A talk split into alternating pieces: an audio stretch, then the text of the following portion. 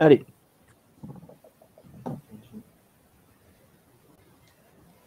Salut tout le monde, ça arrive dans le, dans le chat. Salut Florian, salut Perly, salut Paul. Et on accueille déjà, on dit bonjour euh, à, on dit bonjour à Manu, et un, un habitué. Bonjour Manu, ça va? Bonsoir, bonjour pour toi. Oui, ça va. Oui, c'est bonjour pour moi, bonsoir pour, pour vous. Euh, et salut Constant, deuxième fois. Thunder France, ça va? Ouais, bah, ça va. Bonjour à, à tous, bonsoir à tous. En espérant avoir un meilleur micro que euh, la dernière fois, en tout cas moins de problèmes d'audio que la dernière fois. Euh, mais oh, très heureux d'être là ce soir. Est-ce que, est que tu, tu stresses tou- toujours autant? Est-ce que ça monte? Est-ce que tu es rassuré par ce que tu entends côté Thunder?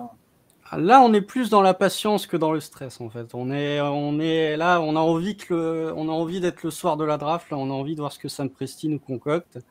On est, on va dire, euh, les, les dernières rumeurs me tendent à être plutôt rassuré. Ok. Et euh, on accueille Jocelyn, du, un des membres de l'équipe 50 nuances de NBA. Salut Jocelyn. Salut. Salut, salut les gars. Euh, merci. Très content d'être avec vous. Bah ouais, merci, merci beaucoup de- d'être là. En plus, on n'entend même pas la fête de la musique à côté de chez toi. euh, donc, euh, Non, normalement, j'ai mis les écouteurs, ça devrait pas être trop mal. tout va bien, tout va bien. Sinon, vous allez vous taper les reprises de Johnny à gogo, là? de Johnny, c'est c'est ambitieux. Ouais, que du Johnny? Une heure et demie. Tant que c'est pas Johnny. Wonderwall d'Oasis, ça va, y a pas de problème. Ouais, c'est ça. Normalement, c'est Wonderwall ou euh. Mm, mm, mm. Ah, Jocelyn. Jocelyn, vas-y. Euh, c'est la, la foire aux questions. Donc, euh, comme toute bonne foire aux questions, il faut euh, une foire. Donc là, c'était déjà la foire pour commencer. Et il faut des questions. Donc, c'est toi, euh, toi qui va nous donner la première question. Et Manu et moi, Manu a plus regardé, mais moi, j'ai regardé un petit peu. On va essayer de répondre. Ah, attends, attends. Attends. Il y a un nouvel invité. Romain Leroy, euh, en, direct de sa cave. Ça va? On m'entend pas. Cache des Allemands. Tu nous diras, tu nous diras quand ça sera bon, Romain. On va, on va. Je t'entends pas, moi je t'entends pas. Euh, on va, on va prendre. Enfin, je t'entends de loin, très très loin. On va prendre la question de Jocelyn. Ah oui, bah oui, on est loin. C'est faut tant que ça traverse l'Atlantique. Euh, Vas-y, Euh, Jocelyn. Alors, moi, ma première question, c'était euh, autour de, euh, du traitement autour de Keegan Murray. J'ai l'impression qu'il y a un gros delta autour de la vision que les médias ont de ce joueur. Mhm. Je vois pas mal de rumeurs qui le prévoient en 4, que ce soit pour les Kings ou pour une franchise qui voudrait trade up. Mais je l'ai aussi, par exemple, dans votre draft qui est sorti tout à l'heure, euh, je le vois en 12, je crois. Mm. Et j'avoue que moi, avec mes connaissances qui sont peut-être un peu moindres, si j'avais dû faire une mock, je l'aurais mis aussi dans ces eaux-là, top 10, voiture top 10, fin de loterie. Et du coup, je voulais savoir euh, votre avis, pourquoi il y avait un aussi gros delta euh, sur la vision de ce joueur? Alors, il y a notre avis et il y a, euh, et il y a l'avis des franchises qui n'est pas le même déjà. Donc, ça, ça, Oui, bah oui, drafté, ça dépend. Mais, mais moi, alors c'est moi qui ai fait, j'assume avec mes, mes petits doigts musclés cette, cette mock draft qui n'est pas qui se veut pas forcément réaliste dans le sens où sans doute que Kylian Murray sera parti une fois, euh, une fois le pick Ouais, 12. ouais, mais oui, j'ai vu ça, mais Mais euh, C'est chez nous en plus. Mais... euh, oui, c'était chez toi, Constant. Ouais. Tu me diras si Mm. ça te fait envie ou pas. Mais, euh, En mais 12, là- moi je prends. Bah ouais, ouais, ouais, en plus c'est pas mal. Euh, Manu, qu'est-ce qu'est-ce que t'en dis, euh, Keegan Murray? Est-ce que, est que finalement on rate quelque chose euh, avec Keegan Murray euh, Tout le monde le met 4, 5, 6. euh, Est-ce que c'est. c'est, euh, et nous, on est plutôt dans le 10, 15, 20. Quoi? Est-ce qu'on rate quelque chose? Je sais pas. Nous, on n'a pas accès au psychologique. Je pense que là, ça peut avoir un rôle assez important dans la décision. Après, je pense que le, le fait qu'il ait monté comme ça, c'est par rapport à sa progression qui est indéniable hein, sur, sur ces deux saisons. Moi, ce qui me bloque plus, c'est surtout son âge. Donc 22 ans, donc c'est un sophomore à l'âge d'un senior. Donc en termes de progression, selon moi, ça veut dire que c'est assez limité. Il progressera toujours, mais il progresse pas, il progressera pas autant qu'un Paolo Banquero, par exemple, qui a, qui a 19 ans. C'est euh, c'est- c'est- plus sur ça. Après, en termes de, de jeu aussi, je pense qu'il a pas le, le rendu d'un joueur top 5, tout simplement. Il fait pas des choses exceptionnelles. il n'a pas le truc élite pour moi. Mhm. Mais ça, ça reste un, un, bon joueur euh, de, de 2-0-3, stretch fort, capable de, de, défendre sur plusieurs positions, de, de très très bien tirer. De, de, voilà. Donc je pense un peu, j'ai un peu la même réflexion qu'on avait sur, euh, sur Ali Burton. Sur lui, c'est un, un, joueur qui va être bon dans une équipe contender ou, ou, ou, qui veut jouer les playoffs. Hmm. En fait. Ah, Mais je, je le vois pas. Pas contender. Oui, bah là, du coup, on s'est trompé sur, sur, sur, sur, lui. Mais du, du, coup, je le vois plus dans une équipe type. Euh, qui, a, besoin de production. Qui a besoin de production un peu à la. la bah dans, le, dans, le, top 10, il y, a, y a du, y, a, du, Portland qui veut construire rapidement, il y a du Pelicans qui veut. Euh, ouais, voilà, je le vois plus dans ce genre d'équipe-là que le Thunder, par exemple, ou Houston, qui l'objectif principal n'est pas forcément de, de gagner un titre ni de ni d'être en playoff l'année prochaine, c'est de viser le top 5 de la draft qui va être incroyable l'année prochaine. Donc euh, je, le vois plus dans une équipe comme ça. Donc je le baisse automatiquement. Alors, si, si Romain a, un son.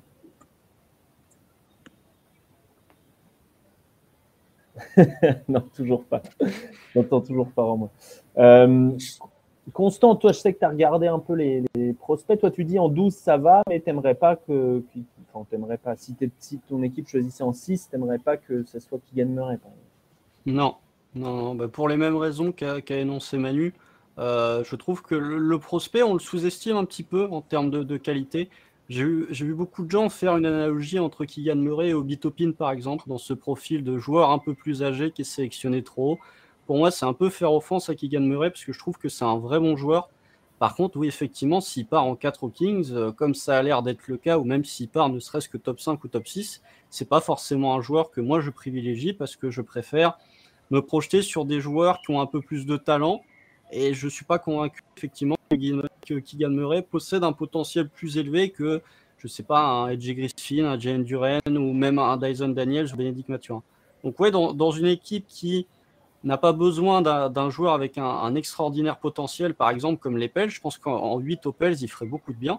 Mais euh, pour ce qui est une équipe de reconstruction, je ne sais pas vers ce genre de profil vers lequel je me dirigerai, moi, personnellement. Ok. Euh, est-ce que toi, tu as une question, euh, Constant, pour enchaîner? Ensuite, il y, a, des petits, il y a déjà des questions dans le chat. Envoyez vos questions. Hein. On va en prendre le maximum. Donc, hit, hit me. Hit me dans le chat. Ouais, j'ai une question un peu plus, euh, un peu plus ah. théorique. Ah. Attends, attends, je crois. Non, non, vas-y, vas-y, pose la question.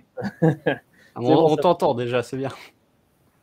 Non, j'ai une, une, question un peu plus théorique. Euh, c'est sur euh, l'évaluation, enfin le crédit qu'on donne à l'évaluation défensive des freshmen. Il y a beaucoup de freshmen qui ont été critiqués pour leur performance défensive, que ce soit du Edge Griffin, du Paulo Banquero, du Jaden Hardy ou encore d'autres. En fait, je me pose la question de est-ce qu'on peut vraiment accorder ne serait-ce qu'un quelconque crédit, euh, surtout négatif, dans l'évaluation défensive des freshmen? Parce qu'ils arrivent dans un contexte qui n'est pas forcément évident? Je ne suis pas convaincu que les systèmes défensifs euh, qui sont utilisés dans certains programmes soient nécessairement transposables en NBA. Donc ouais, pour, pour moi, quand je vois, c'est la question que je me pose en fait et à laquelle j'ai pas la réponse.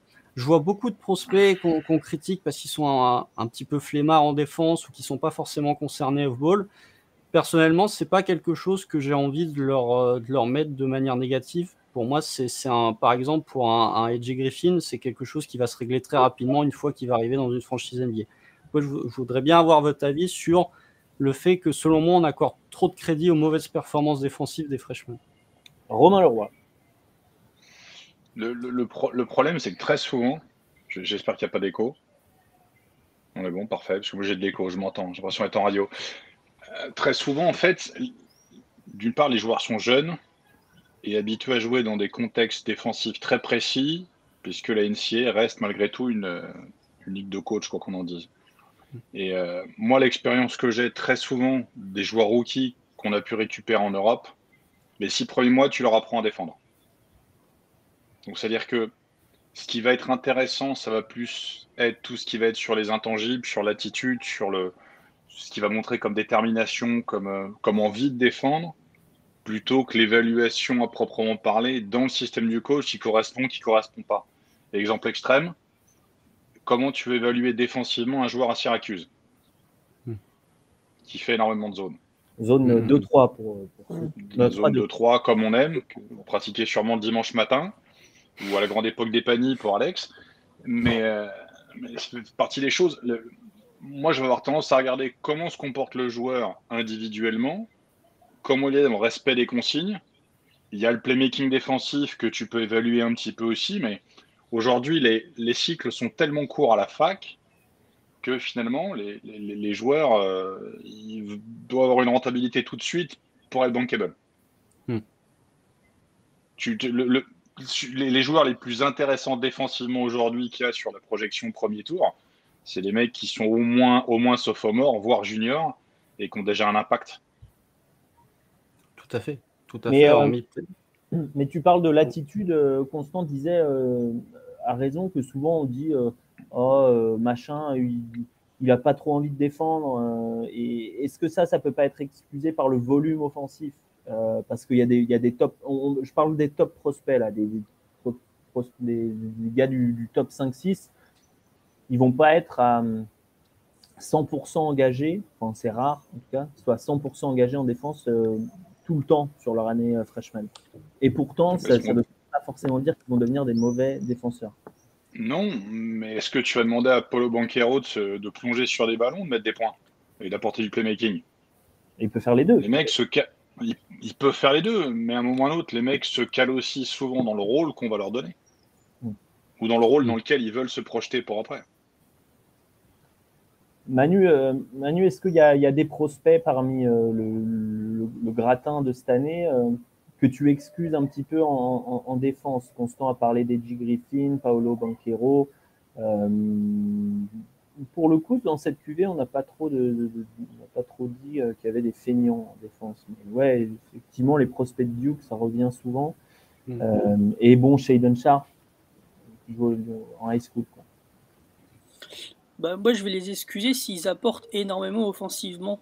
C'est un peu ce que, ce que disait Romain. S'ils ont un rôle offensif plein, je vais les excuser de perdre un peu en, lucidité défensivement, en fait. Puisqu'ils ils vont me rapporter des points, ils vont me rapporter peut-être des victoires grâce à ça. Donc, je suis pas, hum, je suis pas trop inquiet. Après, Duke, c'est c'est assez compliqué parce que c'est des défenses assez bizarres qui, qui nous fait Coach K tout le temps qui maîtrise pas trop. Enfin, je sais pas trop ce qu'il fait en fait. C'est c'est pas c'est pas Syracuse, mais des, des fois on, en arrive. des. Excuse-moi de te couper, excuse-moi de te couper, mais on arrive toujours à cette phrase de Churchill que je ressors tout le temps. Si l'adversaire, enfin, si nous-mêmes on ne sait pas ce qu'on fait, l'adversaire peut pas savoir. C'est pas faux. Beaucoup pratiqué cette année. Absolument. Euh, une question sur Paolo Banquero ou Banchero, ça dépend si vous italianisez ou pas. Euh, dans le chat, est-ce qu'il peut devenir un poste 5 de playoff? Intéressant. Romain, qu'est-ce que tu en penses? Est-ce que on a vu euh, dans certaines équipes, euh, des, on a vu des line-up avec des joueurs, je ne sais pas plus petits, mais au moins de la taille de Paolo Banchero, jouer 5. Bah, surtout que là, sur, sur le- j'ai- alors j'ai noté ça sur le dernier combine, il était modifié à euh, modifié pardon, mesuré à 2,9 sans chaussures. Sans Ça chaussures. commence à, à être un peu grand. Ouais, sans chaussures. Ah, Oui, Après, après le problème, c'est que si, si tu le prends sur un poste 5 de playoff, c'est-à-dire que tu pars sur du small ball, est-ce qu'on comme 5 exclusifs euh, avec du temps de jeu, est-ce que tu ne te prives pas de ce qu'il peut faire? Avantage, ça peut vraiment, vraiment passer. Donc on, on gagne sur du passing game, mais est-ce que, est que lui, c'est pas quand même pas une, la sécurité sociale en 4 quand même? Je pense que ça peut, physiquement, ça peut, il n'y a pas de souci. Mais euh, Ou ça désaxe peu le ballon quand même, c'est ce qui m'inquiète. Ouais, prendre un avantage sur un match-up particulier, voilà, un adversaire pour sortir, faire sortir un 5 adverse, par exemple, le forcer Dans ce sens-là. Dans ce sens-là, après, il a une vraie capacité à aller chercher les fautes. Donc c'est intéressant. Mais moi, je, le vois plus 4 capable de tenir un peu la balle et de porter un peu la balle. Donc 4 très moderne. Donc un, on va dire un 3,5 plus qu'un 4 pur. Ou alors un 4 très moderne plus que 5. Après, je pense que c'est un joueur qui a le, volume physique d'une part et puis le talent pour s'adapter. Mais je le vois pas nécessairement dans un pur rôle de 5 small ball. Ce serait privé d'une partie du talent. Ok. Merci pour ta question, Paul. Euh, je reviens vers toi, Jocelyn. Est-ce que tu as, préparé une autre question? Ouais, j'avais une autre petite question. Euh, c'est un peu plus perso parce que moi, je suis fan de Minnesota. Et euh, du coup, on a le pic 19. Et moi, il y avait donc il y avait trois noms que j'aimais beaucoup. enfin, dans, dans, plein de noms, mais il y en a trois que j'aime beaucoup. Il y avait Mark Williams, mais j'ai l'impression que ça va être un peu short. J'avoue qu'il y a pas mal d'équipes avant qui pourraient ne pas le laisser passer. Mais c'est mon préféré, j'avoue. J'avais Walker Kessler, que j'aime beaucoup. Pourquoi pas le développer dans un espèce de, je sais pas, Brook Lopez à Milwaukee, un truc comme ça. Vu que vous en parliez dans le scouting report. Et j'aimais bien Blake Wesley aussi. Ah, bah, du coup, je voulais savoir si je voulais savoir si vous aviez un, avis sur le pick 19 des Bulls et bah déjà, qu'est-ce que, profil plutôt que, toi, tu recherches euh, si tu es les Timberwolves Est-ce que tu recherches un, un, gars qui est prêt à jouer? Est-ce que tu recherches un projet? Est-ce que tu recherches plutôt un joueur euh, intérieur? Là, tu m'as cité deux intérieurs, mais Blake Wesley, c'est un joueur arrière. Euh, euh, pour moi, il y a plein de pistes à explorer. je pense qu'on peut, on peut tout à fait prendre un joueur qui est capable de jouer maintenant, comme on peut prendre quelqu'un qui, à moyen et long terme, est capable de bousculer la hiérarchie, par exemple. je pense à la hiérarchie, enfin, quand je dis Blake Wesley, c'est la hiérarchie en rotation sur les postes 1-2 qui est occupée par Jalen Noel et Jordan McLaughlin. Est-ce que euh, un mec comme Blake Wesley, euh, un peu plus grand, euh, qui apporte pour moi des qualités différentes, en tout cas de Pat Beverley et d'Angelo Russell, pour moi ça peut ne pas être inintéressant. Après, il y a aussi le projet de faire jouer Carl Anthony Towns en 4, qui a été beaucoup mentionné ces derniers temps, du moins sur certaines séquences. Donc, pour moi, il y a pas mal de possibilités en fonction de ce qu'on veut faire. Et, et Walker Kessler. J'aime beaucoup Mark Williams, en tout cas. Manu répond et on accueille Alan. Comment ça va? Ça va et toi? T'as bien mangé? Un petit, ça va. Il fallait, il fallait, j'allais tomber. Merci beaucoup. Non, moi je reste pas dans ces conditions. Il a vu une pauvre colonne de CD derrière lui. Il n'y a pas une armoire, il n'y a rien. c'est les, joies de l'étudiant. Mais tout se perd, ma bonne dame. La question euh, de Jocelyn Manu euh, à Minnesota, euh, parmi les, trois cités, Mark Williams, Walker Kessler, Blake Wesley, quel profil t'intéresse? Bah, Effectivement, le combiné Carl Anthony Towns, Mark Williams, est sur le papier est super intéressant parce que je trouve que les deux se combinent vraiment bien. Mais comme 48 ans peut, peut s'écarter et à 3 points et un Mark Williams rim runner comme ça, euh, protecteur de cercle, ça peut être vraiment cool. Après, Blake Weasley, j'ai un peu plus de mal à le voir en tant que porteur de balle, ball, handler 1-2 comme ça. Pas sur, sur, ce qu'on a vu hein, cette, cette, année à Notre-Dame, j'ai un peu plus de, de, mal à le voir comme ça, même si j'aime bien les outils défensifs. C'est plus offensivement que j'ai du mal à avoir un rôle tout de suite, en fait, même si ce sera en sortie de banc. Et Kessler, pourquoi pas aussi? C'est ça, mais je c'est compliqué, je trouve, de le voir maintenant euh, associé à, à, Towns, par exemple, parce que les, lui aussi peut s'écarter. Lui est un peu plus protecteur de cercle, peut-être qu'un Towns, mais euh, mais en sortie de banc, pourquoi pas plus en tout cas. Je les vois pas associés tous les deux sur le terrain en tout cas. Donc là, si tu si les trois sont dispo en 19, on c'est Mark Williams, Kessler et Wesley. Ouais. Dans cet ordre. Ok. Alan, est-ce que tu mets un pouce bleu? Euh, Pourquoi drafter un intérieur? Ça, c'est le, raisonnement d'Alan durant toute sa vie. C'est pourquoi drafter un intérieur? Euh, moi, j'aime bien euh, l'idée d'avoir un mec comme, je citais Mark Williams comme ma cible mm. préférée, un mec qui peut venir soit en backup de Carl Anthony Towns si on le garde en tant que 5 majoritairement cette saison, soit un mec qui pourra tourner derrière le nouveau 5 si on place beaucoup Carl Anthony Towns en 4, comme c'est évoqué récemment. Et du coup, j'aime beaucoup le profil de Mark Williams dans ce sens-là. Mais Alan, toi tu, toi, tu dis pourquoi drafter un intérieur, mais tu draftes qui à la place? Des ailiers, toujours. Qui, en... bah, Si Tarrison est là, je me jette dessus. Ah, si euh, Jalen Williams est là, je le prends, je pense. Si euh, Oshak Baji est là, je le prends. Si. Euh, c'est déjà trois noms. Après, Mark Williams, c'est vrai que le profil de rim runner se draft, mais c'est vrai que c'est peut-être un peu haut pour, euh, pour un simple rim runner, je trouve, mais euh, ça peut clairement faire sens. Il n'y a, pas du tout ce qu'on a. Mais juste, c'est vrai que je préfère, aux côtés d'Edwards, Town, c'était un tel axe que j'ai empilé les, les QND ou les, joueurs qui, ont, qui peuvent un peu poser, passer, dribbler, shooter à un niveau, un niveau moyen plus. Je trouve que c'est quand même intéressant. Ils ont déjà McDaniels en super pièce. Je pense que mm. je, je, compléterai ça. Romain, qu'est-ce que tu, en penses de Mark Williams? Si tu as vu Banquero, tu as vu Mark Williams? J'ai vu Kiro, j'ai vu Mark Williams. Euh, je me remets juste sur ce que j'avais noté sur l'animal ces derniers jours. Euh, j'aime bien la mobilité. Après, ce qui, me, ce qui me fait peur, c'est que le, skill set, il est encore un peu rudimentaire. Euh, je pense que entre lui et Kessler, de toute façon, on a deux vrais beaux bébés défensifs dans des registres un petit peu différents. lui est peut-être un peu plus un peu plus mobile, un peu plus vertical. Il peut switcher là où Kessler n'en est pas forcément capable. Après, moi, je me pose aussi la question de la complémentarité que tu peux avoir avec Towns, parce que c'est toujours bien euh, dans la construction d'une équipe, quand on peut, d'avoir euh, des joueurs qui peuvent jouer ensemble, c'est bien, mais d'avoir aussi deux options différentes. Euh, c'est-à-dire que clairement, pour moi, si ça doit partir sur un poste 5, en considérant que Towns prendra des minutes sur le poste 5, il vaut mieux avoir un profil qui soit l'opposé du sien inévitablement pour avoir différentes options sur les line-up. Dans ce cas-là, les deux sont cohérents. Kessler me plaît bien. Je dois creuser encore un peu, mais Kessler me plaît bien par la dureté euh, que Williams n'a pas forcément tout le temps.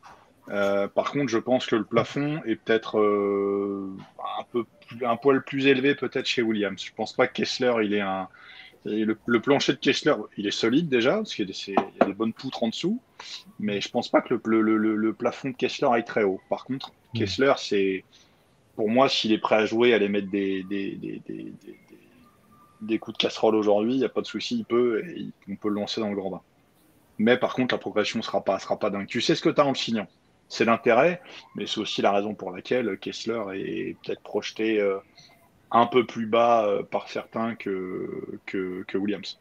Hmm.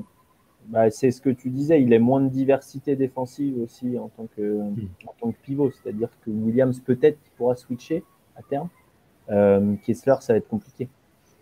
Ouais, puis oui, Williams, il a, il a, un truc intéressant, c'est que c'est vraiment nord-sud-est-ouest. Il peut bouger latéralement, il, peut, il peut courir. Voilà, Kessler, il, bon, il nous arrive tout droit des années 90, mais c'est pas si mal malgré tout, y compris dans le rendement statistique qu'il peut avoir. Il a fait deux. J'ai repris un peu les stats hier ou, ce midi. 19% euh, de compte. Ouais, 19% de compte, et puis il a fait deux triple doubles avec des contres, ce qui, en histoire, ça, ça arrive pas souvent quand même. Et c'est, ça reste une machine. Donc après, il faut le transposer au niveau NBA, hein, bien sûr. La verticalité n'est pas la même en face. Euh, mais malgré tout, euh, c'est du brutal, quoi. Kendrick Perkins, il mettait beaucoup de contres au lycée. Quand on, voit ce qu'il est devenu, ça ne rassure pas. Mais... Après, les Wolves, les Wolves ont trois pics au, deuxième tour. C'est là peut-être que tu peux tenter à l'intérieur aussi. Oui, pourquoi pas, Après, carrément. Il y aura un paramètre aussi sur les Wolves, je pense, c'est qu'il y a eu une, une restructuration continue sur toute la saison. Et euh, l'assistant GM que je connais, qui était en, qui était en charge notamment du, scouting et de l'évaluation, il est, il est sorti euh, lors de la dernière vague de, reconstruction il y, a, quelques semaines. Et ça, c'est des choses dans un, dans un process de draft, ça peut toujours, euh, toujours avoir un impact, notamment sur les perspectives et sur, sur, sur la reconstruction. Tu as ta, réponse, Jocelyn. Alors, tu n'en as pas une claire, mais euh, voilà. non, on t'a bien noyé de poisson là. ouais, parfait. C'est la spécialité. Euh, on, va, on va accueillir euh, un, représentant des Spurs. Donc, Jocelyn, je te remercie pour être passé, pour être passé pour. Eh ben, merci à vous, les gars. Tes questions. Et qu'est-ce que vous faites pour la draft chez 50 millions Je ne sais pas exactement. On sera là, d'une manière ou d'une autre, on sera là, je pense. Moi, de toute façon, je serai devant, obligatoirement mais on va suivre ça tranquille. Ok. Et eh ben, si vous, si vous n'avez rien à faire, n'hésitez pas. Nous, on est euh, chez Bean et chez Force Team, respectivement, euh, Romain, Alan et Manu. Ça marche. Merci. bonne soirée, les gars. Merci pour l'invite. Salut. À plus. À plus. Constant, est-ce que tu as une autre question ou est-ce que je prends une question du chat? Ouais, ben, j'en ai une qui peut être en lien là, avec ce que j'ai vu dans le chat. Ça concerne Monsieur Tarizon. Euh, il y a pas mal. Bon, je sais qu'Alan l'aime beaucoup, donc euh, on partage ce point commun. Euh, j'ai vu quand j'ai lu votre scouting report qu'il y avait pas mal de, problèmes associés au comportement de Tariz. Euh, moi, je, les vois, ces comportements, mais je ne suis pas prêt à les considérer comme un énorme défaut ou comme quelque chose qui ne peut pas corriger. Est-ce que vous, de votre côté, vous pensez que, ces problèmes de comportement de Tyreason peuvent être gommés s'ils tombent dans la bonne franchise et dans le, bon contexte, comme par exemple, euh, dit de manière très, très objective, OKC Est-ce que vous pensez que dans, une franchise comme OKC, qui est quand même une franchise qui s'est bien développée ses rookies et qui donne une bonne mentalité, il peut gommer ses, euh, problèmes, de, ses sautes d'humeur, on va dire? Messieurs, allez-y. Ah, moi, je moi, je voulais, je vais faire un panier. Vas-y, allez-y. Moi, je pense que oui, parce que c'est, c'est, on en parlait un peu en privé justement de ça. Nous, notre limite, c'est qu'on ne sait pas ce qui se passe à l'intérieur des programmes, donc on ne peut pas trop évaluer la personnalité psychologique des personnes.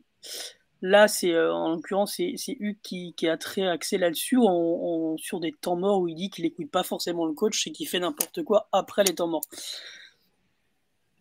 Et moi, je trouve que ça en dit plus long sur la relation qu'il a avec euh, ses entraîneurs que sur euh, lui-même, sa psychologie. Ça se trouve, s'il est dans un autre programme, où il a déjà changé deux fois, donc c'est un peu, un peu, déjà ça peut interpeller.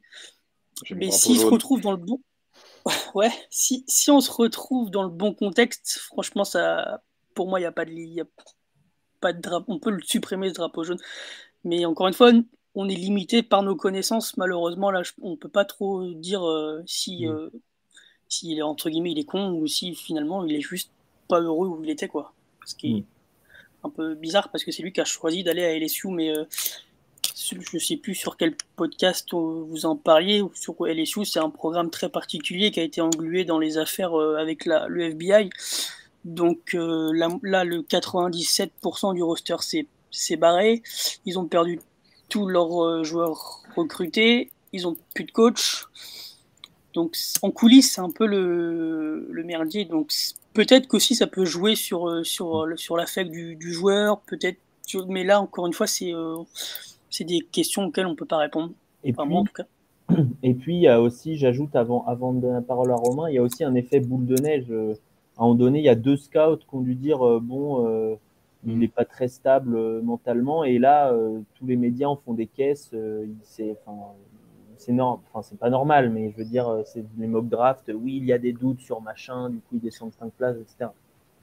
Il y a forcément des, des équipes qui vont l'aimer, même s'il est, même s'il a des sautes d'humeur, il y a forcément des workouts qui vont réussir.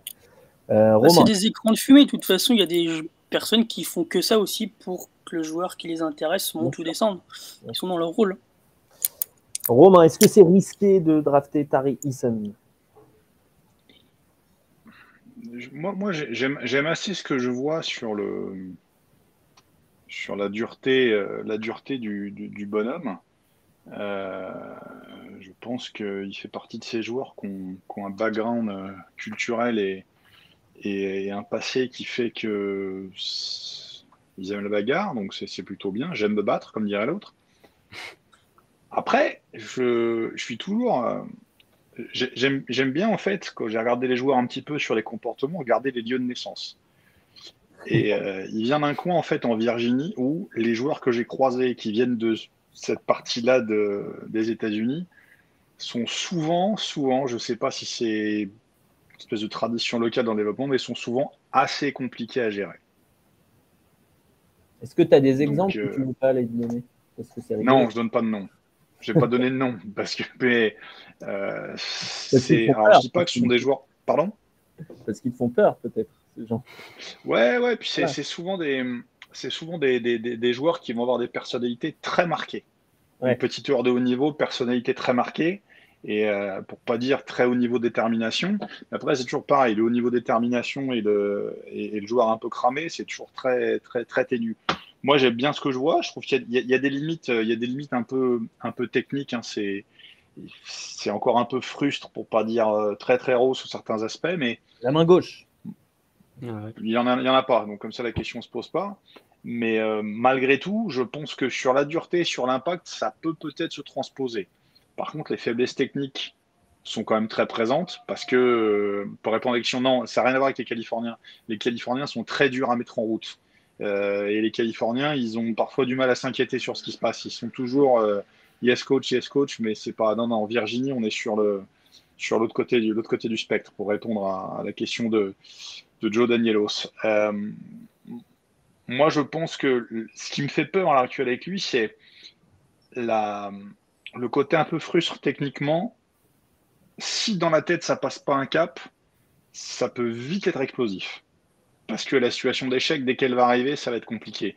Et puis, euh, on, sait qu'en NBA, de toute façon, il y a, il y a des spécialistes de ces situations-là où, euh, quand on sait qu'un jeune joueur comme ça n'est pas forcément très stable, c'est très très facile d'aller le chercher et d'aller le secouer. Et euh, on se retrouve vite aussi à être, entre guillemets, victime du, des étiquettes. Donc il y a de l'écran de fumée très certainement. Moi, je serais prudent. Il a des choses intéressantes, mais je serais prudent. Très bien. Alan, est-ce que tu veux conclure? Je conclurai par une simple statistique. Euh, si on regarde les stats avancées en tant que contre et interception en pourcentage, depuis 10 ans, personne ne fait mieux en NCA. Euh, et il n'y a que Robert Covington et Matisse Tybel qui sont un peu dans sa, dans sa zone. Lui, il jouait pas en zone comme Tybel à Washington. Et il jouait à LSU dans une, grosse conférence. Donc moi, c'est un, moi, physiquement, c'est un playmaker euh, assez incroyable. Physiquement, il est assez incroyable. Il y a des progrès, passer de 57% à 80% en lancer franc en une année ça peut prouver qu'il peut progresser. 36% à 3 points, il a progressé aussi. Après, bien sûr, c'est un risque. C'est un risque, mais je pense que le potentiel défensif, plus euh, si on arrive un peu à le, cadrer dans une ou deux choses offensivement, il peut être vraiment, vraiment incroyable. Son physique aussi est, très, très impressionnant. Donc, euh, c'est le genre de sur lequel. Le nouveau Meta World Peace. Ah, peut-être, mais euh, donc ça veut dire qu'il mérite une sélection top 10 alors, parce que Ron Artest mérite une sélection, ou Meta euh, mérite une sélection euh, dans, un top 10 du draft. Je sais pas si c'est toujours son nom d'ailleurs. Je sais pas, pas les Il a peut-être changé, mais. Je crois qu'il est repassé en Ron Artest. Moi, je prendrais le risque parce qu'à un moment dans la draft, il y a, je trouve, une chute quand même sur le potentiel, donc il mérite, je pense. Toi, tu l'as dans ton top 10 de toute façon. Ouais, je l'ai 7 e donc mm-hmm. c'est quand même assez risqué, mais faut prendre des risques parfois. Est-ce qu'il y a eu des bruits constants à OKC euh, les, les, dirigeants aimaient bien Terry Ouais, tout à fait. Il a, fait un workout avec la franchise. Là, il en a parlé euh, hier, là, parce que tout le monde est en train de faire la salve d'interview. Donc là, tu as plein de rumeurs qui sont en train d'être balancées à tir larigot. Il a effectué un workout avec le Thunder. Après, il y a énormément de joueurs dans ce range qui ont effectué un workout, évidemment. Euh, mais lui a dit que ça s'était plutôt bien passé. Il avait dîné avec toute la franchise, il avait rencontré tout le monde, il est resté en contact avec la franchise. Donc c'est, je ne sais pas si ça va euh, déboucher sur une draft, mais en tout cas, euh, comme beaucoup de prospects, il y a peu de prospects bizarrement qui disent non, moi mon workout s'est très mal passé avec la franchise, j'ai été mal reçu. Mais en tout cas, oui, il fait partie des joueurs qui peuvent potentiellement intéresser le Thunder, effectivement. Est-ce qu'on sait ce qu'il a mangé non, non, non, j'ai pas, j'ai pas l'info. Euh, les insiders du Thunder l'ont pas ressorti malheureusement, ce qui aurait été capital, mais euh, non, j'ai pas l'info. Romain, non? On est sur un rapport, on est sur un rapport de risque euh, moyen, moyen plus, mais pour une récompense qui peut être du même, du même, du même niveau, on va dire. Hmm. Donc c'est pas, c'est pas inintéressant dans le contexte. Eh bien, je vais prendre une question du chat. Constant, tu peux rester avec nous on, attend les, prochains invités, mais euh, si, si tu as du temps, avec plaisir. Euh, est-ce que tu as d'autres Est-ce que il y a d'autres euh, joueurs dont le nom revient comme ça pour le pick 12 au Thunder? Est-ce que on est plus sur un trade? Il y avait des rumeurs de trade-up aussi ah bah il y, a une grosse rumeur, c'est le trade-up pour aller chercher Shaden Sharp. ça de toute façon c'est la grosse rumeur là, qui enflamme tout le monde. On sait que le, GM des Pelicans était euh, du côté d'Istanbul euh, il y a à peu près deux semaines pour aller voir jouer euh, Misic. Donc c'est pas innocent, ça veut dire qu'il y a certainement des talks qui ont été lancés entre les Pels et, le Thunder pour un swap Misic plus 12 plus des tweaks contre le pick 8. après, est-ce que ça va déboucher sur une draft de Sharp? Je sais pas, hein, ça reste toujours les rumeurs de draft. Effectivement, la grosse rumeur, c'est Shaden Sharp. Ensuite, il y a des, petits, il y a des petites rumeurs. Euh, il, y a, la rumeur Jérémy Sohan qui a pas mal enflé euh, il y a de ça 2-3 semaines parce que le joueur a été très vocal sur euh, ce qu'il a fait avec le Thunder. il y a Oshak Baji qui a fait un workout où ça s'est très bien passé. Johnny Davis a été en contact quasiment tout le temps avec la franchise depuis, depuis le combine, c'est pareil pour LJ Griffin. Donc il y, y, a pas mal de, de prospects finalement. Il y en a juste. Vas-y, vas-y. Non, je dis on sait pas trop. Non, non, y a, on sait juste que il y a deux joueurs qui ont été exclus. Alors ça veut rien dire, hein, mais il y a deux joueurs qui n'ont pas effectué de workout. Et quand on connaît la commune du Thunder, on sait très bien que c'est plutôt bon signe. C'est Ousmane Dieng et Dyson Daniels. Voilà, c'est euh, des, des, des, joueurs qu'on met souvent au Thunder. Qui euh, Dyson Daniels, il a même pas été en contact avec la franchise. Ousmane Dieng n'a pas fait de workout, donc pour le coup, on est plutôt satisfait sur ça. Ok, bah, je pense que Daniels espère partir avant. Il y a de la hype avant, euh, notamment à Portland. Euh, une question euh, pour, euh, sur Lofton Junior, elle revient assez souvent. Mathieu Dupou qui avait flashé sur, sur Kenneth. Oui, le coup de foudre lors de la Coupe du Monde U19. Euh, et effectivement. Il y avait Chet et Victor sur le terrain et il a flashé sur Lofton. Ah bah, Parce qu'il a dansé dans la raquette face à Wadraogo, c'est pour ça. non, mais alors euh, déjà, euh, il n'est pas candidat, Mathieu. Il n'est plus candidat, en tout cas, Kenneth Lofton. Enfin, pour moi. Hein. Euh, Il me semble qu'il y a transfert. Je vais, je vais vérifier ça, mais, mais, mais sinon, mais sinon, Alan, est-ce que tu peux répondre à, à Mathieu? Mm. Franchement, c'est un super joueur offensif. Franchement, il, est, il a des attributs euh, techniques et même physiques dans les petits, dans les, dans les petits espaces qui sont super euh, anormaux vu son poids, parce que il doit faire combien? 125 kilos? 120, 120, 125 kilos pour 2 mètres quasiment. Mhm. Donc euh, sur ça, c'est super intéressant. Pour moi, la limite, c'est le tir extérieur, parce qu'en fait, c'est pas un protecteur de cercle. Donc en NBA, si tu es labellisé grand et que tu protèges pas le cercle, il faut vraiment que tu aies un tir extérieur pour qu'on puisse te mettre avec un protecteur de cercle. Sauf que pour l'instant, c'est vraiment un genre de poste bas, de post-up, finition au cercle, rebond offensif, puissance. Donc, euh, je mets pas une croix sur lui euh, à jamais, mais pour l'instant, vu qu'il tire pas, je peux et qu'il est et qu'il a pas perdu du, du poids, je peux pas le je peux pas le drafter. Mais, Bah. mais c'est un vrai joueur de basket, vrai très Ouais. bon joueur de basket offensif. Alors moi, je vais juste regarder les trois premières possessions défensives de, de- de- du NBA Combine. Mm. Euh, bah, ils prennent trois paniers à cause de lui, hein, son équipe. Il n'y a, pas- y a, pas de- il y a pas de mystère, etc. Il se fait bouffer euh, sur deux switches et euh, et il y en a un autre où il est plus petit que son adversaire. Il prend le rebond, il marque, voilà, comme ça. Euh, donc, euh, donc ça sera peut-être un bon joueur européen, mais enfin, moi, j'y crois pas une seule seconde en NBA. Et je, suis peut-être trop catégorique et j'espère qu'il me fera mentir. hein. Pas de problème. Manu, tu as quelque chose à ajouter sur ce qu'a dit Alain? Non, mais je suis comme toi, je le vois plus en Europe à terme. C'est ce En qui NBA, pas du tout. C'est ce qui paraît logique. Nous allons accueillir un nouvel invité. Est-ce qu'il est là Oui. Euh, c'est notre ami Binge. Bonsoir à tous. Salut Binge. Bonsoir. Ça va les gars, désolé pour le retard. J'osais pas cliquer sur le lien de peur de m'incruster, m'incruster dans le stream euh, euh, de façon impromptue. Il n'y a pas de problème. Tu es là et tu es. euh, Il y a une salle d'attente. La vie est bien faite.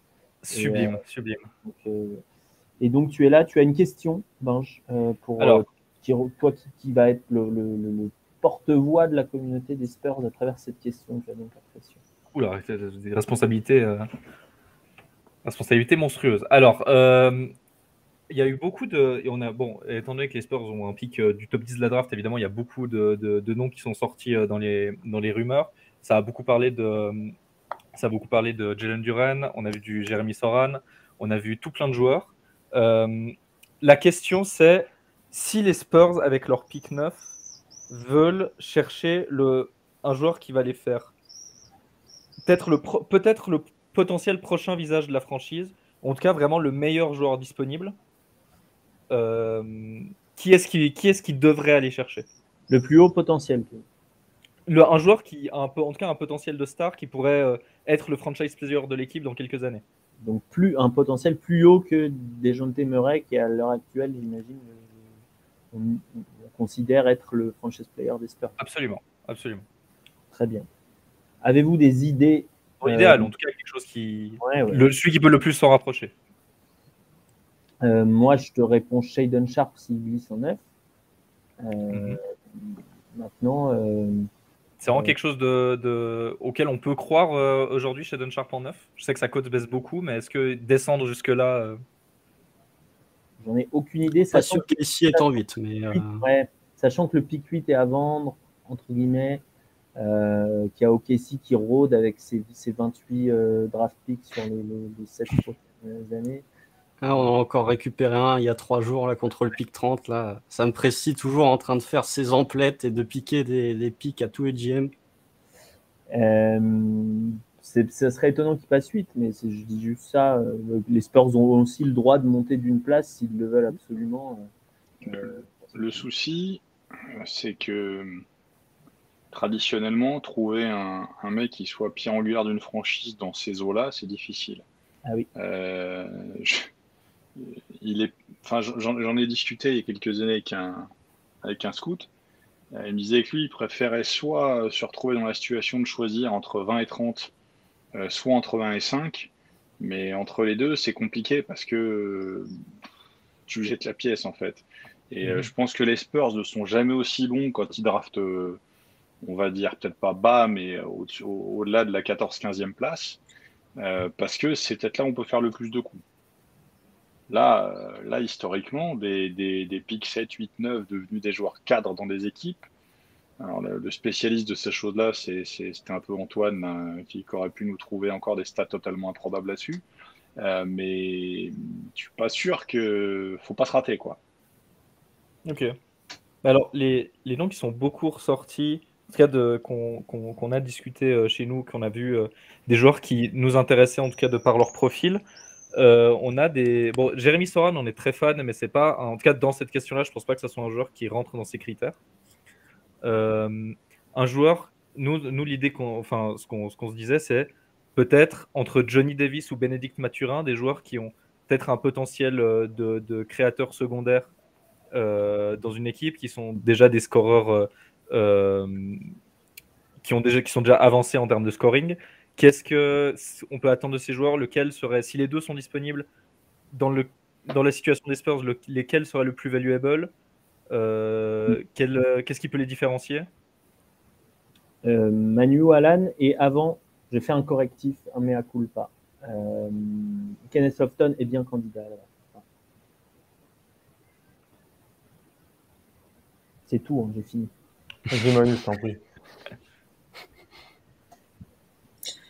Qu'est-ce qui peut les différencier? Je dirais la défense entre Davis et, euh, et Mathurin. Donc, Mathurin est quand même bien meilleur, enfin, selon moi, plus développé défensivement. Après, en termes de jeu offensif, je trouve qu'ils se ressemblent un peu. Il y en a un qui est plus porté sur le 3 points, l'autre qui est plus porté sur le mi-distance. Mais la différence, pour moi, se fait vraiment sur, sur le, jeu défensif. Mais je vois, moi, je les vois pas euh, potentiel star, en fait. Là, comme ça. Mhm. Très bon porteur d'eau, les deux, je trouve. Très bon, euh, très bon dans un rôle d'option secondaire ou, ou tertiaire sur une équipe comme les Spurs, où les, deux sont, sont clairement, euh, sont clairement compatibles avec la maison. après, voilà, de la devenir star, je pense pas. Par contre, dans les deux cas, tu sais ce que tu as. Et curieusement, on y revient toujours, hein, c'est des sophomores. Donc tu sais un peu plus où tu vas. Ok. Tu as dit, euh, Manu, que. Pardon, je t'ai. Non, non, vas-y, vas-y, pardon. Tu as dit, Manu, que euh, Mathurin était plus développé défensivement que Johnny Davis? C'est vrai que c'est pas le consensus. Bien relevé. Ouais, justement, euh, c'est plutôt l'inverse qui ressort que Benick Mathurin est un peu flemmard en défense, surtout off-ball. Qu'est-ce que du coup, qu'est-ce qui te fait dire que qu'il serait plus, euh, plus développé? Ça, c'est moi c'est ce que j'ai vu. En tout cas, après j'ai vu plus l'un que l'autre, mais euh, je, l'ai vu super intéressant, notamment sur les outils défensifs. Il a une très bonne envergure. Je trouve qu'il bouge bien latéralement. Je trouve que il est, il est pas encore capable de, de s'occuper de tant de positions que ça. Moi, je le, vois plus sur du 2-3. Mais j'aime bien ce que j'ai vu plus que, plus que, Davis, où j'ai vraiment. À Davis, j'ai adoré offensivement, par contre, plus qu'un Mathurin, dans, en termes de, développement de jeu, de, capacité à, tirer, à créer l'espace. Mais défensivement, j'ai plus accroché sur, sur Mathurin, peut-être à cause de l'équipe. parce que Arizona c'est quand même très très bien huilé, très bien coaché. C'est peut-être à cause de ça et que du coup je suis un peu, euh, c'est un peu biaisé, mais euh, moi j'ai plus apprécié le, le, voir en défense que, que Davis. Romain, sur les outils défensifs, qu'est-ce que qu'est-ce que t'en dis sur les deux euh, Moi, d'instinct, je dirais que Mathurin est peut-être plus un joueur à faire défendre fort sur le, sur le, point d'attaque et Johnny Davis, un, un, gars qui va naviguer les écrans, etc. Ouais, je, pense que, je pense que physiquement, Mathurin est vraiment NBA ready. Johnny Davis, il peut prendre. Euh, alors, un bon défenseur aussi, mais des deux côtés du terrain, il prend un côté boule de flipper quand ça durcit. Euh, il a tendance à se faire taper un petit peu et c'est pas, c'est, pas simple, simple quoi. Je trouve que sur cet aspect, vraiment, euh, Davis, euh, Mathurin, pardon, a, Mathurin a plus de garantie pour mm. moi. Et euh, Mathurin a plus de garantie pour vraiment rentrer dans le, dans le côté un peu 3D dont on aurait besoin, dont on aurait besoin les Spurs. À l'inverse, euh, Davis, il est à quasiment 8 rebonds de moyenne, ce qui pour son poste est quand même super intéressant également. Donc, euh, il y a des outils dans les deux cas. Euh, c'est pas évident. On switchera peut-être plus facilement avec Davis. Il n'y a pas le jeu mid-range pour Mathurin. Il y, a, du bon et du moins bon. Donc débrouillez-vous, récupérez deux pics pour, pour, pouvoir choisir en 8 en 9 ou en 7 et 8. Euh, ou, ou jeter la pièce pour savoir lequel deux vous prenez. Mais dans, dans, les, dans les deux là, les fusionner. Il y a ça aussi, il y a ça aussi, il y a ça aussi, le fait de les faire fusionner. Mais dans, dans les deux cas, il n'y a pas d'erreur de, casting pour moi. Ça reste deux mecs qui sont, euh, bah, qui, sont intelligents, qui peuvent faire des choses. Euh, Johnny Davis, il a un côté deuxième option dans, le fait de pouvoir porter le ballon que, que Mathurin n'a pas en attaque, par exemple. Mathurin est moins allé sur pick and roll. Donc, euh, on est vraiment sur deux mecs qui seraient, qui, seraient complémentaires s'ils jouent ensemble, d'ailleurs. Alan, c'est super intéressant. Tu préfères qui, Alan, toi? Aucun des deux. Mais euh, non, si tu veux prendre un risque, prends Edge Griffin. Ou prends. Ou prends Est-ce qu'il sera encore disponible en neuf, euh, Edge Griffin? Je pense que c'est possible. Je pense que, honnêtement, je pense que c'est possible. Hein. Tout est possible. Griffin et Sharp sont ceux que tu peux, sont vraiment ceux. Si, ça, le meilleur scénario peut être une star, mais le pire scénario et le scénario médian peut être bien plus bas que Davis et Mathurin. Davis et Mathurin ont un plancher bien supérieur, je pense. Même si le tir de AJ Griffin, pour sa taille, fait qu'il sera toujours utile en fait dans une rotation. Sharp, il est entre, entre le, All-Star Game et la Chine en fait. Hein. C'est ça. Après, si tu veux vraiment aller sur le potentiel, potentiel, pour moi, Blake Wesley a plus de chances de changer ta franchise que Johnny Davis ou Ben Maturin, honnêtement, si ça fonctionne. Si ça marche. Mais il y a aussi une chance que il y a aussi une chance que ça, que ça, que ça fonctionne mal. Je, je pense que Davis et Maturin, vraiment, ça sera de solides joueurs NBA qui font plusieurs contrats et qui s'incorporeront très bien dans le projet des Spurs d'ailleurs, à côté de Primo, Vassell, Keldon Johnson, Murray. Euh, je pense que vraiment ça s'incorpore très bien. Mais euh, je pense que Wesley ou euh, Sharp ou Griffin, comme on l'a dit, ou Eason peuvent être ceux qui peuvent potentiellement avoir plus de potentiel. Mais ça prendra un risque et il y a une chance que ça ne marche pas. Dans ma mock idéale, j'ai mis Eason. Voilà. Ah, ce serait incroyable. Eason et Keldon Johnson avec Vassell. Oh, il va s'assagir aux Spurs et il va développer un petit peu de technique sur le drive euh, pour, euh, pour exploiter ses qualités physiques. C'est un peu mon raisonnement. Ben, j'ai ce une question? Alors, alors euh, oui, à peu près 18. Je vais essayer de ne pas être trop long. Mais du coup, pour, pour résumer, l'idée c'est qu'un Ben Maturin ou un Johnny Davis ont, sont moins risqués qu'un Blake Wesley ou un Shadon Sharp ou euh, Griffin, Tari Mais du coup, il y a moins aussi un potentiel de, de, star ou de. Enfin, le, le, plafond est moins haut sur ces deux joueurs Oui. C'est ça. En, tout cas, le plafond perçu, après, euh, par exemple, moi, je fais partie des gens qui pensent que Bénédicte Mathurin, il lui manque pas énormément de choses dans, dans son bagage technique pour euh, accéder à euh, être une, je sais pas, une troisième option d'une vraiment très très bonne équipe. Mhm. S'il devient un élite shooter en mouvement, qu'il est déjà, il est déjà très bon, et euh, qui peut juste poser deux dribbles au sol, euh, jouer un pick and roll de fin de possession avec un, corner vide, ce genre de choses, bah, il, peut clairement peser dans, dans, une très très bonne équipe parce que Manu et Romain l'ont dit, c'est aussi un bon défenseur, donc il aura du temps de jeu pour se développer et pour avoir des répétitions sur ces phases de jeu-là. Sublime, sublime. Euh, du coup, alors oui, autre question. Euh, vous m'arrêtez quand ça commence à devenir chiant. Le... Une, des différences que, dont on m'a parlé, euh, notamment Hugues de, chez vous, qui, qui m'avait parlé de ça, c'est la différence de handle entre Johnny Davis et, et Bénédicte Mathurin où Johnny Davis est plus un porteur de balle, euh, sachant que c'est un, profil qu'on a déjà pas mal aux Spurs, l'idée d'un joueur euh, qui, euh, s'il développe un, handle, devient All-Star. Est-ce que c'est un peu la même situation pour, pour Ben Maturin, donc c'est finalement un des gros axes de progression, ou est-ce qu'il est dans une d'autres catégories? Il y a un truc que Romain disait euh, dans notre euh, conversation privée l'autre fois. Romain, tu disais euh, appréhension aussi du, contact. Ça fait partie du handle, mais voilà, c'est capable hmm. de, garder le contact avec le dribble en vie. quoi. L'appréhension du contact, et puis moi je trouve, je trouve Mathurin un peu plus. un peu plus dense et un peu plus ligne droite que les Davis sur certains aspects. C'est-à-dire que Mathurin, on est plus en puissance et c'est aussi ce qui fait qu'il n'est pas moins à l'aise sur pick and roll. Puis bon, sa main gauche, c'est un petit peu, c'est un petit peu une zone de non-droit. Elle n'existe pas trop. Donc euh, les choses mises bout à bout fait que euh, moi je suis sceptique comme porteur de balle, euh, même secondaire pour Mathurin. Mhm. Je le vois plus vraiment dans un rôle, dans un rôle défensif, bout de chaîne, capable d'apporter des petites choses par-ci par-là, mais pas, pas à créer quoi pas créer défenseur, finisseur, euh, capable de faire différentes choses, mais. Euh, hmm. Plutôt de la vie de Hugues, donc c'est pour ça que Hugues l'a un peu plus bas que nous d'ailleurs dans, son board. Il disait euh, pour, moi, c'est un très bon 3D potentiel, mais pas plus. Ouais, c'est ça. Il a une vraie énergie, il y a des choses intéressantes, mais je sais pas. Il y a, y a, quelque chose que. je sais pas. Il y a un truc qui me. il manque un petit quelque chose.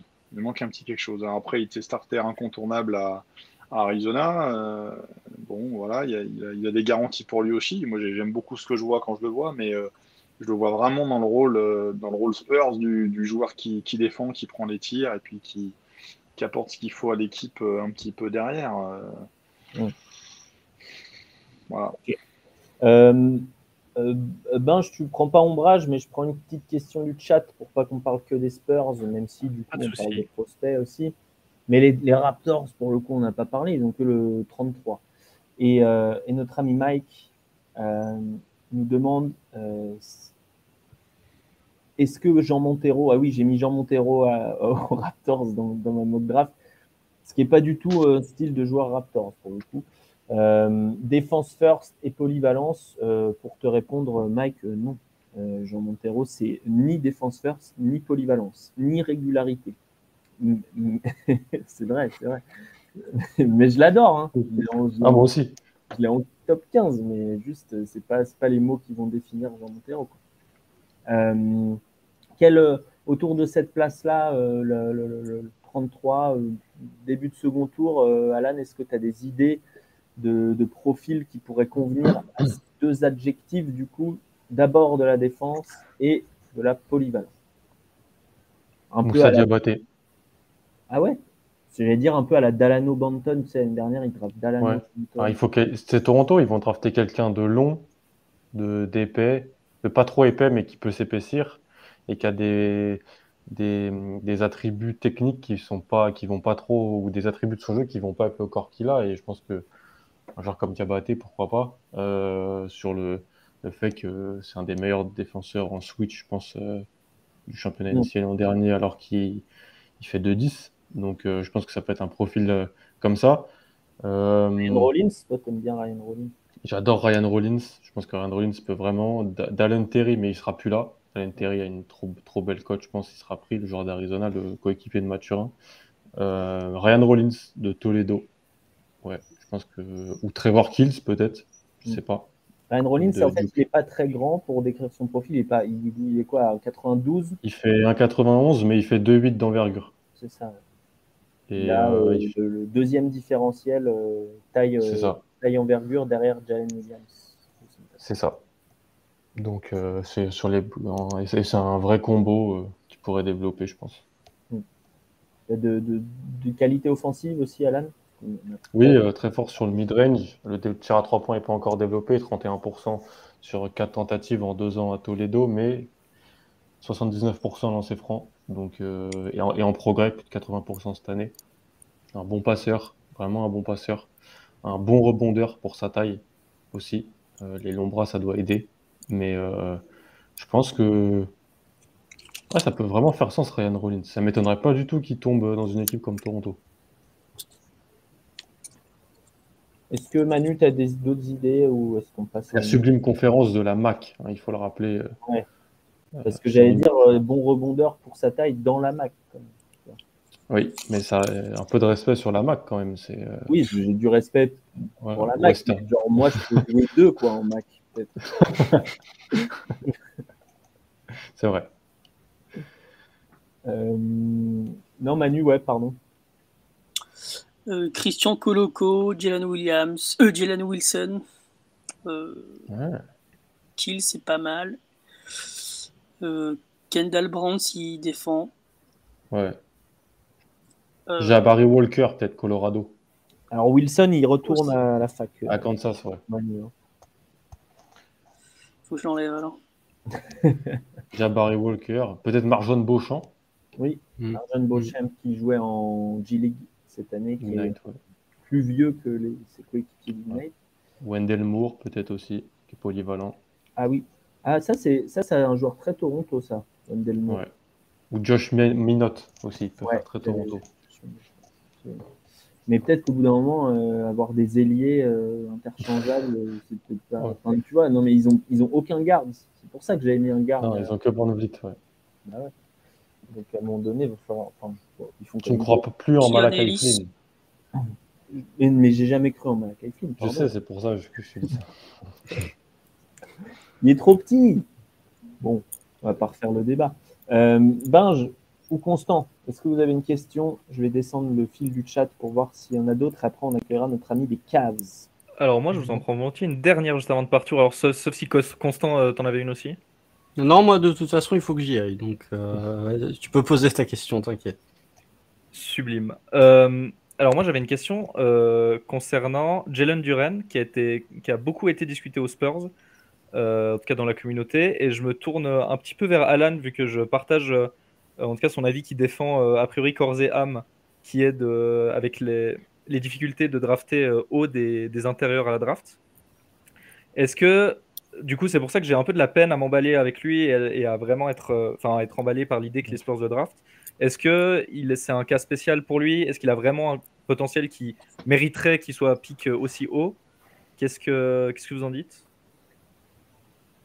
Ouais, c'est un de ceux que j'aime le mieux de- de- depuis que je suis C'est dire, c'est dire. euh, euh, c'est un peu comme Monica Okongu euh, il y a deux ans. Pour moi, ils sont, ils ont, ils sont trop forts quand même dans, le potentiel de protection de cercle, menace de lob, et ils ont des, aspects de leur jeu qui sont qui s'apprennent pas quand même pour des grands et qu'on trouve pas partout. On en parlait d'ailleurs avec Romain, je crois que c'était en janvier, on parlait des flashs à la passe de Duren qui se sont un petit peu, qui, sont très brutes, mais qui se sont quand même vus sur le, le cours de la saison. Manu aime bien rappeler souvent que Duren, c'est un joueur qui peut shooter. C'est pas parce qu'il l'a pas montré à, à Memphis qu'il peut pas le faire. On l'a vu euh, à Montverde le faire un petit peu. Donc, pour son âge, c'est, le- je crois, le deuxième joueur le plus jeune de la draft. Pour ses attributs physiques qui, qui franchement, s'apprennent pas. Et pour ça, je pense quand même que dans la deuxième partie de la loterie, il mérite une sélection, quand même. Mais il changera Très pas le cours des Spurs, mais il mérite une C'est sur sélection. le potentiel, lui, clairement. Ok, très très intéressant. Moi, je pense Il a qu'il peut ramener une valeur de, de top 10. Hein. Euh, dans Ouais. draft, il peut te ramener un, un intérieur qui te fait trois contrats, euh, que tu vas jamais Ouais. payer trop cher parce qu'il va pas être une superstar, mais, que- mais- mais qui va être très solide comme intérieur NBA. Romain, on t'a jamais entendu sur Jalen Duren. Tiens. Euh, Parce que j'ai eu du travail un petit peu pendant l'année. J'étais pas Ah bon? souvent là. Non, légèrement. Non, non, euh, vrai athlète. euh, malgré l'âge, malgré l'âge, c'est ce que j'avais noté, c'est que c'était quand même physiquement une bière ready. et surtout, il a un avantage, c'est qu'il a beau être jeune, il n'a pas peur quand ça, quand ça massade un petit peu, ce qui est plutôt, plutôt bien. ça peut courir. Alors, il y a des évidences sur lesquelles il doit vraiment avancer tout ce qui va être lié aux fondamentaux du, du jeu intérieur, mais euh, comme on l'a dit, euh, il a reclassifié, donc il aurait dû être normalement en freshman que l'an prochain, donc c'est très jeune. Et pour un joueur intérieur, son prime il va être dans 10 ans. Donc euh, on va dire qu'il a le temps de, le temps d'arriver à maturité quand même d'ici là. Faut pas être trop pressé. Il y a plein de choses, plein de choses intéressantes, dont le fait qu'il soit capable de passer. le plancher est là grâce au niveau défensif, donc le risque, le risque, il est, il est moyen, voire peu élevé, parce qu'on sait déjà ce qu'on a défensivement, physiquement, athlétiquement, mais la récompense, elle peut, elle peut être euh, moyenne, voire plus, euh, en fonction de comment il se développe. Après, je pense que c'est typiquement le genre de joueur, bon, même si c'est très très suspect au lancer, euh, c'est typiquement le genre de joueur, mon avis, qu'il faut pas, pas mettre dans un chantier, un bordel en construction trop trop vite, parce que parce qu'il faut du temps. 3 mois fait 2,1 comptes par match, ça reste, ça reste plutôt, euh, plutôt solide. Alors, question, non, j'ai pas payé. Non, ça n'a rien à voir avec la facture d'électricité, c'est juste que je suis à l'éclairage naturel en ce moment, j'ai pas encore allumé. Pour éviter une invasion de moustiques tigres, ils sont nombreux en Charente-Maritime. Ah, quel plaît ces moustiques tigres. On va en parler de ça sur la deuxième heure de ce live. Euh, Beau remède miracle dans le chat. Euh, merci, merci Constant, merci Binge. Euh, je, vous laisse retourner vaquer à vos occupations. Peut-être euh, pour Constant une petite reprise d'Eddie Mitchell à la gratte. Oh, C'est pas le genre de la maison. merci beaucoup d'être passé les gars. On vous merci à vous. C'est toujours un plaisir. Merci beaucoup pour, pour l'invitation. Merci pour votre travail, c'est un régal. Ah, mais, merci, pour tes compliments. Nous rougissons. Euh, merci Benj et merci, merci Constant. Je te, je te, désactive aussi, je te laisse y aller. Nous allons accueillir euh, notre ami des Cavs. Ciao Constant. Euh, messieurs, est-ce que vous avez vu Alors, ah oui, juste pour le chat, avant qu'on accueille notre, notre ami de Cavs FR, les questions sur les Européens, les Français, etc. On a fait une vidéo il y a deux jours, en live, euh, Gabriel Prochida, je vois une question de The Fadiez. Gabriel Prochida. Euh, on en pense euh, beaucoup de bien sur le potentiel, etc. Tu peux aller sur la fin de notre live sur les Français, je dirais les, trois derniers, les 40 dernières minutes. On, a, on, a, Nico qui parle, qui parle très bien de ça avec, avec Alan, avec, avec Luca aussi. Donc, voilà, on a, on a, regardé des matchs du Fortitudo Bologne. le, deuxième club de Bologne. Quoi. Euh, et pareil pour la question sur Nicolas euh, Jovic, on en a passé, euh, on a passé un peu de temps là-dessus, donc, donc voilà. Kamagaté aussi. Erling Haaland nous pose la question. Incroyable, il doit être en direct de Manchester. Haaland qui, bah oui, c'est un, auditeur généralement assez assidu. Manu, je t'avais demandé, mais je sais pas si tu l'as fait. Est-ce que tu as une hot take? Toujours. Dis-moi de quoi? Une sur, sur, la, sur, la, draft, sur la draft. Ah, sur la draft en général? Euh, euh, Moi, je vais te dire. Où est-ce qu'il est? Bryce McGowan, futur ah. two-way player de, de, légende. De légende De légende. ah non, j'aime beaucoup, j'aime beaucoup le, le, potentiel en fait du, du garçon qui, qui, joue à Wisconsin cette saison. Non, Nebraska. Nebraska, ouais. Nebraska, pardon. C'est le maillot rouge, ça me perturbe. J'aime beaucoup le, le, joueur en fait. Et comme je l'ai vu en high school aussi, j'ai vu un, autre contexte, un autre rôle. Donc, euh, ce qui, c'est un peu ce qui me fait dire ça. J'adore le, j'adore le, physique, l'ombre poste 2-3. S'il veut, et c'est moi mon, mon X sur lui, c'est s'il veut défendre, je pense qu'il peut être à terme un très très bon défenseur. Et j'adore le shoot. Même s'il a shooté à 28% à 3 points, comme je l'ai dit avant, je l'ai vu en high school euh, faire des, cartons. Donc c'est pas ce qui m'inquiète le plus. Donc c'est vraiment ça. 83%, c'est franc. Ouais, scoreur de 3 niveaux, euh, qui a même commencé à, à faire des, à initier sur du, pi- sur du pick and roll. euh, donc c'est beaucoup de flash. Hmm. Donc euh, c'est- plus ça. Je pense qu'il ça peut c'est être un, un le style de fin de premier. Quoi. c'est le joueur que moi j'ai vu qui a le plus euh, d'écart entre euh, film et euh, stats. Ouais. Quand j'ai vu Hmm. son profil stats, j'ai dit ça, ça a l'air dégueulasse. Et, euh, et après, j'ai vu les matchs. Et euh, j'ai dit il, il est- il est fort quand même, ce, ce Bryce. Il va, il va au cercle, il, met des shoots difficiles. Euh, alors après, ça a l'air un peu mieux, Nebraska, cette année quand même. Euh, Oui, pour la défense de, le- de, de la fluidité d'attaque. mais il avait vraiment le, la plaie de jouer avec Alonso Verge. Mais moi, je trouve que tu es dur là-dessus, par exemple. Parce que je trouve qu'Alonso Verge, il a épuré son jeu. Pas un de basket. toujours beaucoup trop. Ah, c'est si, c'est un joueur de basket, mais il jouait surtout avec Ke- Kensuke et Tomigawa, ce toué euh, Oui, joueur japonais d'un mètre 75. Incroyable. et Tomigawa, il a fait des, il a fait des cartons. Il fait des cartons avec sa patte gauche. Incroyable. Incroyable, Tomigawa, futur MVP de la Ligue taïwanaise.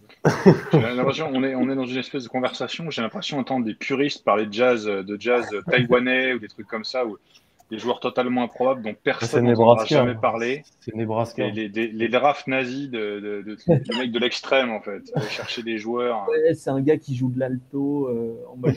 C'est c'est ça, c'est ça. Je l'ai entendu dans un duo avec un mec, un jour à la contrebasse, mon truc. Euh, la question de Paul, qui décidément a des bonnes questions, même si alors là, c'est vraiment Madame Irma parce qu'on n'en sait rien. Euh, mais c'est D'abord rigolo. qu'on ait la liste des undrafted. La, la liste des, la liste des Green Room, tu veux dire Ah non, mais il dit qui sera le plus fort des non draftés. Ah oui, mais là, là la question que j'ai mise euh, Ah, en exergue, c'est quel est le joueur hors Green Room qui sera le premier appelé par Adam Silver Hmm. Alors, la liste de la Green Room. Ouais, il nous faut la liste de la Green Room, je l'ai pas sur moi. Voilà. Ce qui est pas drôle, c'est que les Green Room, ils sont 25 tous les ans. et- 125 maintenant. ouais. La, la Green Room, c'est de plus en plus, euh, tu vois, les, euh, les, les, les gars qui prennent pas de risques. Quoi. On ratisse large et puis, euh, Ouais, et puis après, on voit. Alors, j'ai la liste. Allez.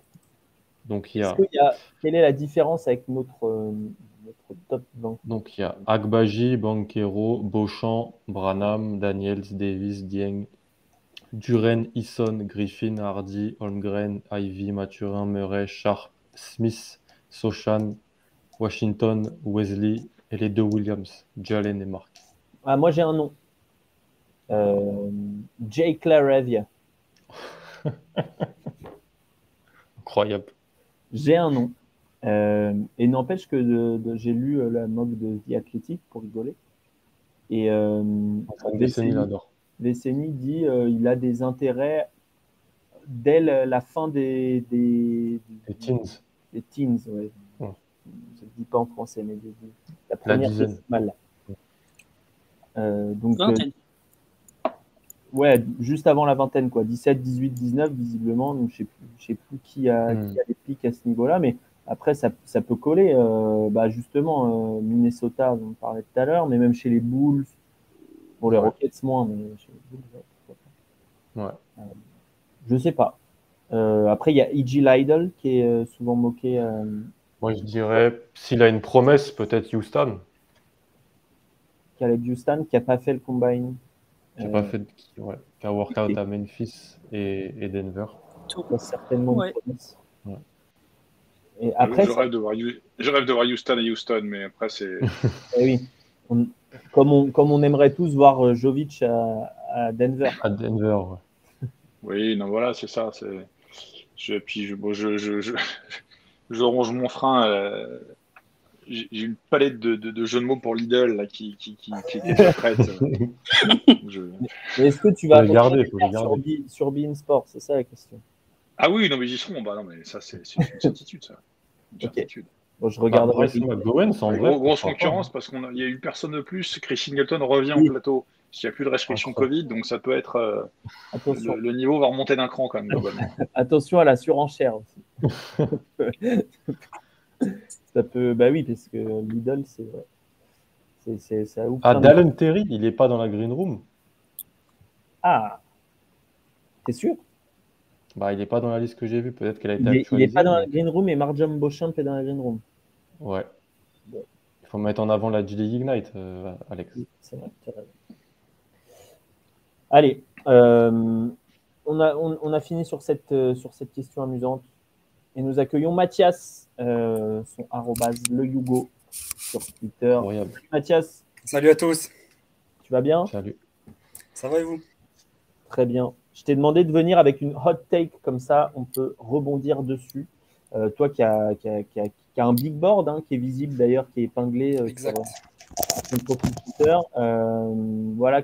Alors plutôt une hot take sur le- le- les prospects du premier tour. Je sais que tu as des chouchous euh, qui sont plus loin dans la draft, mais, mais on va essayer de rester accessible quand même à, à- à ceux qui vont se coucher avant 4 heures du matin. Ouais, ouais. Écoutez, j'en avais une sur euh, Tarison, mais j'ai vu que vous en avez parlé un petit peu tout à l'heure. Ouais, on a parlé de Tarison. Ça dépend ce que c'est que ta hot take sur Tarison. Et ma hot take, c'était donc Tarison sera un All-Star. Alors celle-là, on la note.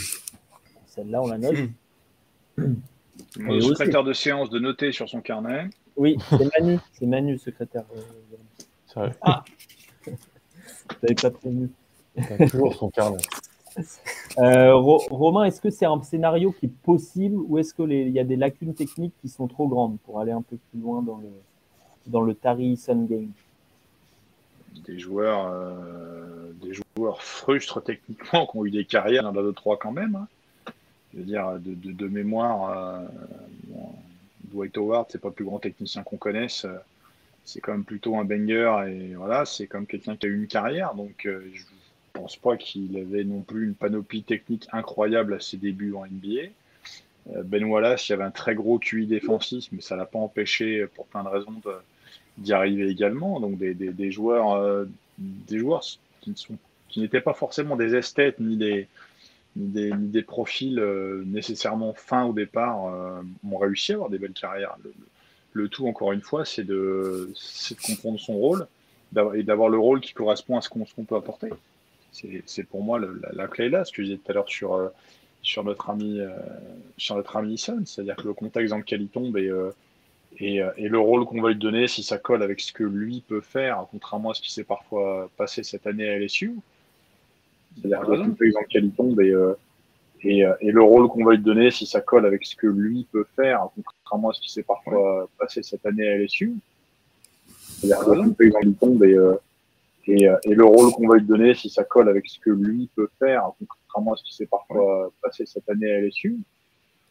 C'est-à-dire que le contexte dans lequel il tombe et, euh, et, Si euh, et le rôle On qu'on est va en lui donner, si ça colle avec Ouais, ce que ouais. lui peut faire, Ah, contrairement à ce qui s'est parfois passé cette année. J'espère que tu as compris, Miatas, du coup.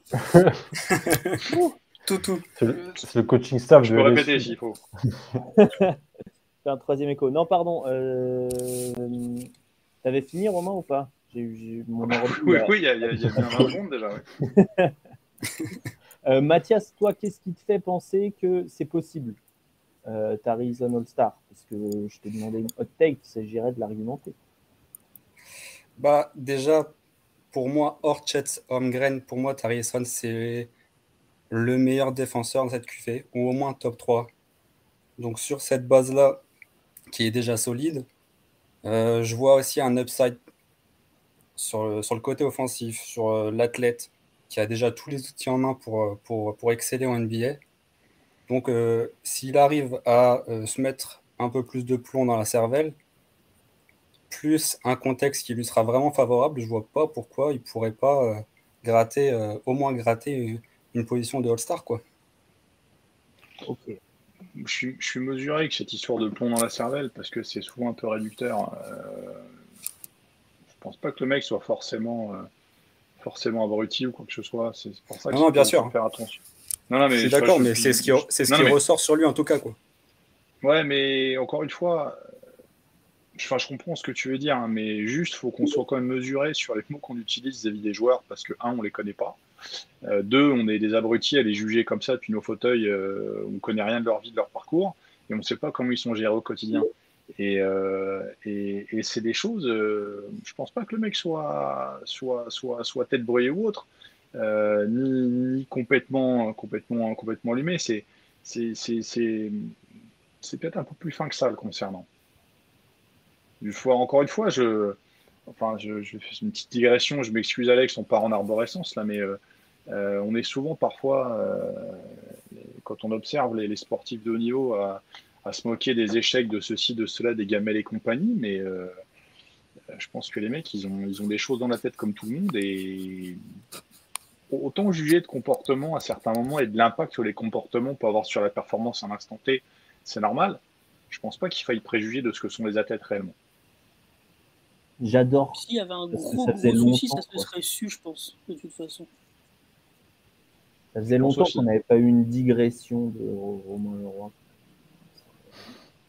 Euh... On quelque chose, hein, je rentabilise le temps de jeu. Hein, donc... Euh. on, accueille, on accueille Thomas, euh, notre représentant des Cavs.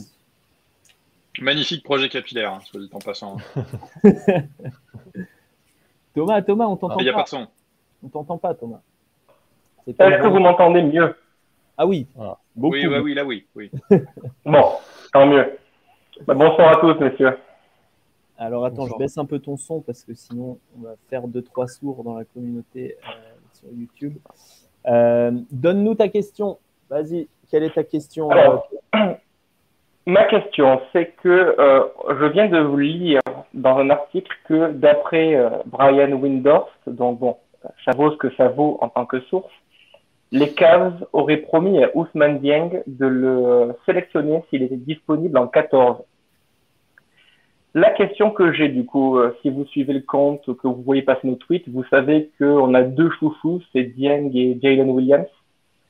Et du coup, ma question va concerner Ousmane Dieng, c'est euh, est-ce que vous avez une comparaison d'un joueur euh, avec un profil aussi attrayant mais qui est aussi loin sur la courbe de développement pour vraiment contribuer euh, dans une équipe qui veut jouer les playoffs et qui veut. Alors, euh, ça a coupé sur la fin, mais, euh, mais on a compris. Hein. C'était un son digne des premières années d'envergure. Vraiment, on était vraiment très jeune Ce niveau. Est-ce que vous ah, m'entendez?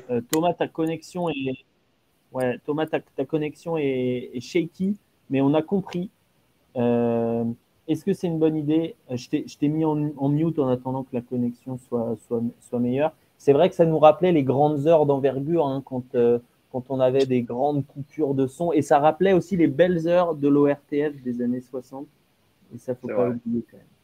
Euh, Ousmane Dieng, est-ce que c'est une bonne idée Est-ce qu'on a une comparaison? Et, si, et même si on n'a pas de comparaison, combien de temps faut attendre? En gros, voilà les, points abordés par Thomas euh, pour, euh, pour cette équipe des Cavs. Alan Comparaison, euh, c'est assez complexe, mais moi je le vois plus comme ce qu'on pouvait voir de Zaire Williams l'an dernier, par exemple, du côté de qui a été pris par Memphis, ou ce qu'on pouvait voir de ce qu'on pouvait penser de Cam Reddish au moment de, sa draft par, euh, par les Hawks, euh, parce qu'il a été drafté par les Hawks, mais s'il n'y joue plus. C'est-à-dire des ailiers qui, offensivement, dans les catégories jeunes, ont toujours dominé parce qu'ils étaient plus grands et plus forts que, les autres, qui, dans un contexte, donc la NCA pour certains, la NBL pour, euh, pour Dieng, ont eu un peu plus de soucis, mais c'est normal avec la, montée de niveau, mais qui ont quand même des, des attributs secondaires, voire tertiaires, qui, leur, qui peuvent leur permettre de rester sur le terrain. Pour Jeng, ça peut être le tir, notamment. Euh, sa taille, il tire bien. Il a bien fini l'année NBL euh, avec le, son shoot extérieur. Mais c'est sûr que, en réalité, c'est des joueurs avec un plafond, sans doute. C'est un joueur sans doute avec un plafond plus haut que Jalen Williams, que, tu apprécies. Et Jalen Williams, demain, est sans doute un meilleur joueur sur le terrain que Ousmane Jeng. Donc, euh, je pense que. Je pense, Après, c'est un avis personnel, mais je pense que. Je pense que, ouais, on est plus sur un, genre à la Zaire Williams, à la. Ce qu'on pouvait penser de Kevin Knox, peut-être, au moment, où il se fait drafter. Euh, mm. Un ailier qui peut un peu tout faire, rien d'excellent, mais sur lequel on compte quand même sur son tir extérieur et sur son QI pour rester sur le terrain. Si on remonte un peu. Euh, alors, c'est pas, c'est, pas le même profil, mais, euh, mais à quelqu'un qui, qui, était finalement assez bas sur sa courbe de progression par rapport à ce qu'il est devenu, c'est Paul George. Paul, George, il arrive en NBA, il, il, frustre. Il fait deux ans à Fresno State, il est frustré. est très frustre et il développe un, après, c'est une courbe de développement qui est rare. Il avait déjà. Si on pouvait être plus proche de Paul George que de Kevin Knox, ça m'arrangerait. Ah oui, mais... ah oui, mais bon. Il y a Zaire Williams aussi. Ouais, mais euh, justement, on n'a pas trop vu encore Zaire Williams. C'est comme euh, Cam Reddish, euh, ça reste encore toujours un concept plus qu'un joueur qui peut contribuer et, apporter. C'est ça qui me dérange un peu avec Dieng. Reddish et Knox, ouais. 3 ans. Zaire, on l'a vu quand même un peu à Memphis en plus dans une bonne équipe. Il était par moments un peu légitime. Bon, contre les Warriors, non, mais. Hmm. Romain, combien de temps est-ce que mon son est correct Donc, un, rookie, un rookie c'est trois ans. Là, on parle d'un joueur euh, qui, était, qui était en National 1 l'an dernier, qui s'est exporté, qui a mis euh, 4-5 mois à digérer le contexte australien, qui, une fois qu'il a digéré, bah, il est parti comme ça. Euh, ce qui fait que sa cote, qui était, euh, on va pas dire inquiétante, mais qui était remise en question en, décembre-janvier, aujourd'hui, les questions ne se posent plus. On sait qu'il y a quelque chose moi, sur les, quelques personnes avec qui j'ai pu en parler ces, derniers mois, sur les retours que j'ai eus, c'était euh, en gros que la seule limite qu'il avait, c'était lui-même sur énormément d'aspects, parce que c'était un vrai, vrai talent euh, pour plein de raisons. Euh, donc, moi, je dis c'est trois ans un joueur pour l'évaluer. Et, encore une fois, on parle de quelqu'un qui est jeune et qui vient de changer de contexte, qui vient de partir sans que ce soit une, métaphore à l'autre bout du monde pour jouer au basket. Euh, ça prouve qu'il est capable de s'adapter. Donc déjà, je pense que quand on sait s'adapter comme ça, c'est qu'on est intelligent. Je m'inquiète pas pour lui. Après, derrière, inévitablement, euh, faut pas s'attendre à quelqu'un d'impact tout de suite dès le début de saison prochaine. Sauf que assez vite, ça peut apporter de la polyvalence, ça peut apporter les choses. Quand je dis assez vite, c'est euh, euh, une demi-saison pour, pour commencer à voir des choses dans un contexte qui soit favorable. Et, à terme, euh, voilà, c'est un joueur de, je sais plus quel âge il a, il doit avoir 10, 19, euh, il doit aller sur les 19, là, il me semble, cette année, c'est ça 2003. 2003, c'est ça, donc il va sur les, il perd un peu sur les âges, il va sur les 19. Bon, c'est, si on tient compte que ces 9-10 derniers matchs avec, euh, avec les Breakers, même si c'est pas la, plus belle équipe du championnat australien, on est malgré tout sur, sur un joueur qui a, qui a des arguments pour lui dans, dans la polyvalence et sur, sur plein d'autres aspects. Donc, pas forcément attendre quelque chose tout de suite, mais dans un contexte d'équipe structurée, pour moi, c'est pas, pas déconnant. Alors l'avantage, euh, c'est quand même que Cleveland est une des équipes de la loterie avec la, base la plus, euh, la plus solide. Manu, euh, peut l'imaginer jouer à côté de, Garland, de Mobley, Jared Allen, Caris Laver. Tout à fait. Moi, je suis, je suis fan du potentiel, je suis moins fan du est-ce qu'il va l'atteindre? C'est plus ça mon souci avec lui. Hmm. Mais euh, je, je, le vois bien, euh, comme il a fait sur la NPL, euh, exploser après le All-Star Break. Quoi. Hmm. Avoir un peu plus de responsabilité. Tout dépend de la saison des Cavs aussi. Mais si sur du décembre, janvier, on, les minutes sont là et que bah, on, voit des, choses, du, 10 points, 5 passes, du 10 points, 5 rebonds, bah, peut-être que ça va aller de plus en plus et euh, du coup avec la rotation ça va, ça va caler. C'est, le, je pense le contexte Cleveland n'est pas le pire honnêtement. Là-dedans, ils sont quoi Ils sont 14. Donc moi, c'est l'une des équipes qui me convient le mieux pour lui, honnêtement parce que je ne sais pas si on le met dans une autre équipe qui est en pleine reconstruction, type euh, Portland par exemple, est-ce qu'il il réussirait? Est-ce que c'est un bon truc pour lui? Mm. le, Là, c'est moi, 14, ça me convient. 14 ou, ouais, dans ces eaux-là, 10-15.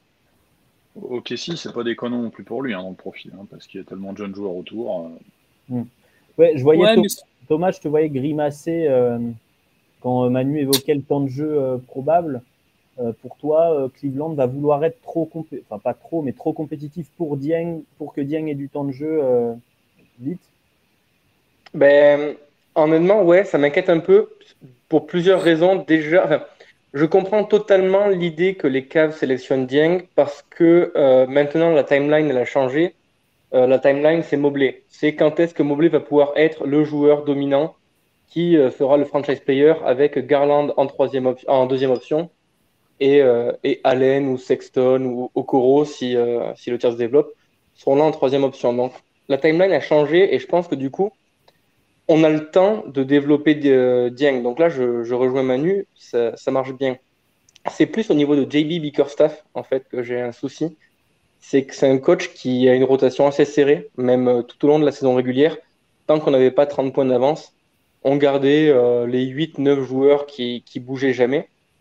Et, et du coup, la question, c'est est-ce qu'il va donner à Dieng l'opportunité de faire des erreurs, en fait? Et là, j'ai un doute. Donc, euh, je pense qu'il passera pas mal de temps avec la G-League sur une première partie de saison. Euh, parce que en plus, les, Cavs ont ramené l'équipe à Cleveland. Elle était à, Canton juste avant, mais maintenant elle est dans Cleveland. Donc ça facilite pas mal les, transactions, les allers et retours des joueurs. Mais euh, ouais, je, je, suis assez inquiet de si jamais ces premières sorties sont pas convaincantes, euh, ben, des joueurs qu'on aurait pu aimer voir se développer un peu plus, comme euh, Dylan Windler notamment, euh, duquel je ne suis toujours pas descendu du, du wagon. ben, tu rates, tu as 10 minutes dans ton match, tu les rates, pendant deux semaines, tu vois pas le terrain. Ouais. Alors que, voilà, moi, c'est quelque chose qu'on on a demandé tout au long de l'année sur le, le compte, c'est que voilà, on avait le temps, on avait l'opportunité de faire jouer Windler, par exemple, parce qu'il apportait des choses, en théorie, et on avait la place de, le, de lui faire faire des erreurs dans des matchs qu'on dominait, et en fait, il l'a pas fait. Donc, mm. qu'est-ce qui peut. Ça me rassure pas de savoir qu'il aurait le développement d'un euh, Dieng. Alors, bon, développement, bon, euh, Okoro, c'est pas trop mal développé. Garland a passé deux, deux caps monumentaux avec euh, Biggerstaff. Allen a bien progressé. Donc, le développement joueur, je suis pas inquiet. C'est vraiment sur euh, ben, le développer en le faisant jouer. Et là, là ça coince. Après, euh, tu viens de NBL, déjà jouer en G-League, c'est le niveau du dessus. Hein. Oui, c'est sûr. Donc, euh, donc à voir. Honnêtement, moi, c'est un pic qui me conviendrait très bien. Euh, j'adore Jalen Williams parce qu'il fit vraiment parfaitement dans tout ce qu'on veut. Mais si Altman décide de, de, partir sur le plus gros potentiel, bon, là, on imagine dans 3-4 ans, front courte, Dieng, Mobley, Allen, et ouais, bon, ça fait rêver, quoi. Si tout, se passe bien, euh, c'est bien. Très bien, on va, on va conclure là-dessus. Romain, avant que tu t'en ailles, euh, je veux t'entendre sur la question, euh, évidemment, que tout le monde se pose. Qui est le meilleur prospect de cette draft? Selon toi, je te mets à la casserole, c'est normal. Est-ce que Chet Holmgren est un, est, un pied au-dessus des autres? Est-ce que ça se joue avec des, Smiths, des Banqueros, des, euh, Déjà, je vais, faire, je vais faire hurler, mais c'est ma haute take à moi. Je suis pas fan de Jabari Smith. Pour ça, après. Ça arrive à des gens. Ça arrive à des gens. c'est vrai qu'il n'y a que Manu qui le défend corps et bien. Moi, j'ai énormément de mal. Euh, j'ai vu une stat l'autre fois sur, sur qui m'inquiète, parce que j'aime beaucoup le profil. J'ai vu une stat qui m'inquiète, je suis incapable de retrouver la source, euh, qui disait que sur les joueurs intérieurs draftés à moins de 90 kilos, aucun n'avait tenu dans la ligue. Il fait 89. Peut-être que s'il bouffe un peu avant, avant de monter sur l'estrade, il sera à 90,5. Voilà, donc c'est. Euh, j'ai envie, j'ai envie de croire, j'ai envie de croire en Holmgren comme à l'époque des, des gens ont cru en, en, Sean Bradley pour d'autres raisons. Euh, j'aime beaucoup ce que fait Banquero. J'ai du mal à décider entre les deux. Pour moi, le, le meilleur joueur de la draft euh, à terme, alors meilleur prospect, j'ai plus de mal parce que euh, j'ai peut-être pas forcément assez lu certains pour pour tout évaluer en, en, en profondeur. Mais je dirais que sur le top 3, pour moi, j'ai deux joueurs qui se détachent. Et, Holmgren peut vraiment devenir quelque chose de très très intéressant. Euh, s'il n'y arrive pas, je, pense que, que, que, Banquero peut être, un, peut être, un, peut être une, belle, une belle réussite. Donc pour toi, il y a un top 2 dans cette draft, plus qu'un. J'ai pas, pas acheté le bébé avec l'eau du bain, mais euh, faut toujours le placer. Non, non, Smith, Smith c'est un très bon joueur de basket, mais moi perso, je suis pas, je suis pas fan. Il y a des choses qui me, il y a des choses dans la latéralité, euh, dans l'agressivité qui me, qui me gênent un petit peu. Euh, je, je, serais plus à dire qu'il y, y, a un top 2 plus 1. Ok. Mathias, J'ai créé une stat sur Jabari Smith, je sais pas si vous l'avez vu, je l'ai tweeté à 3h du matin la nuit dernière.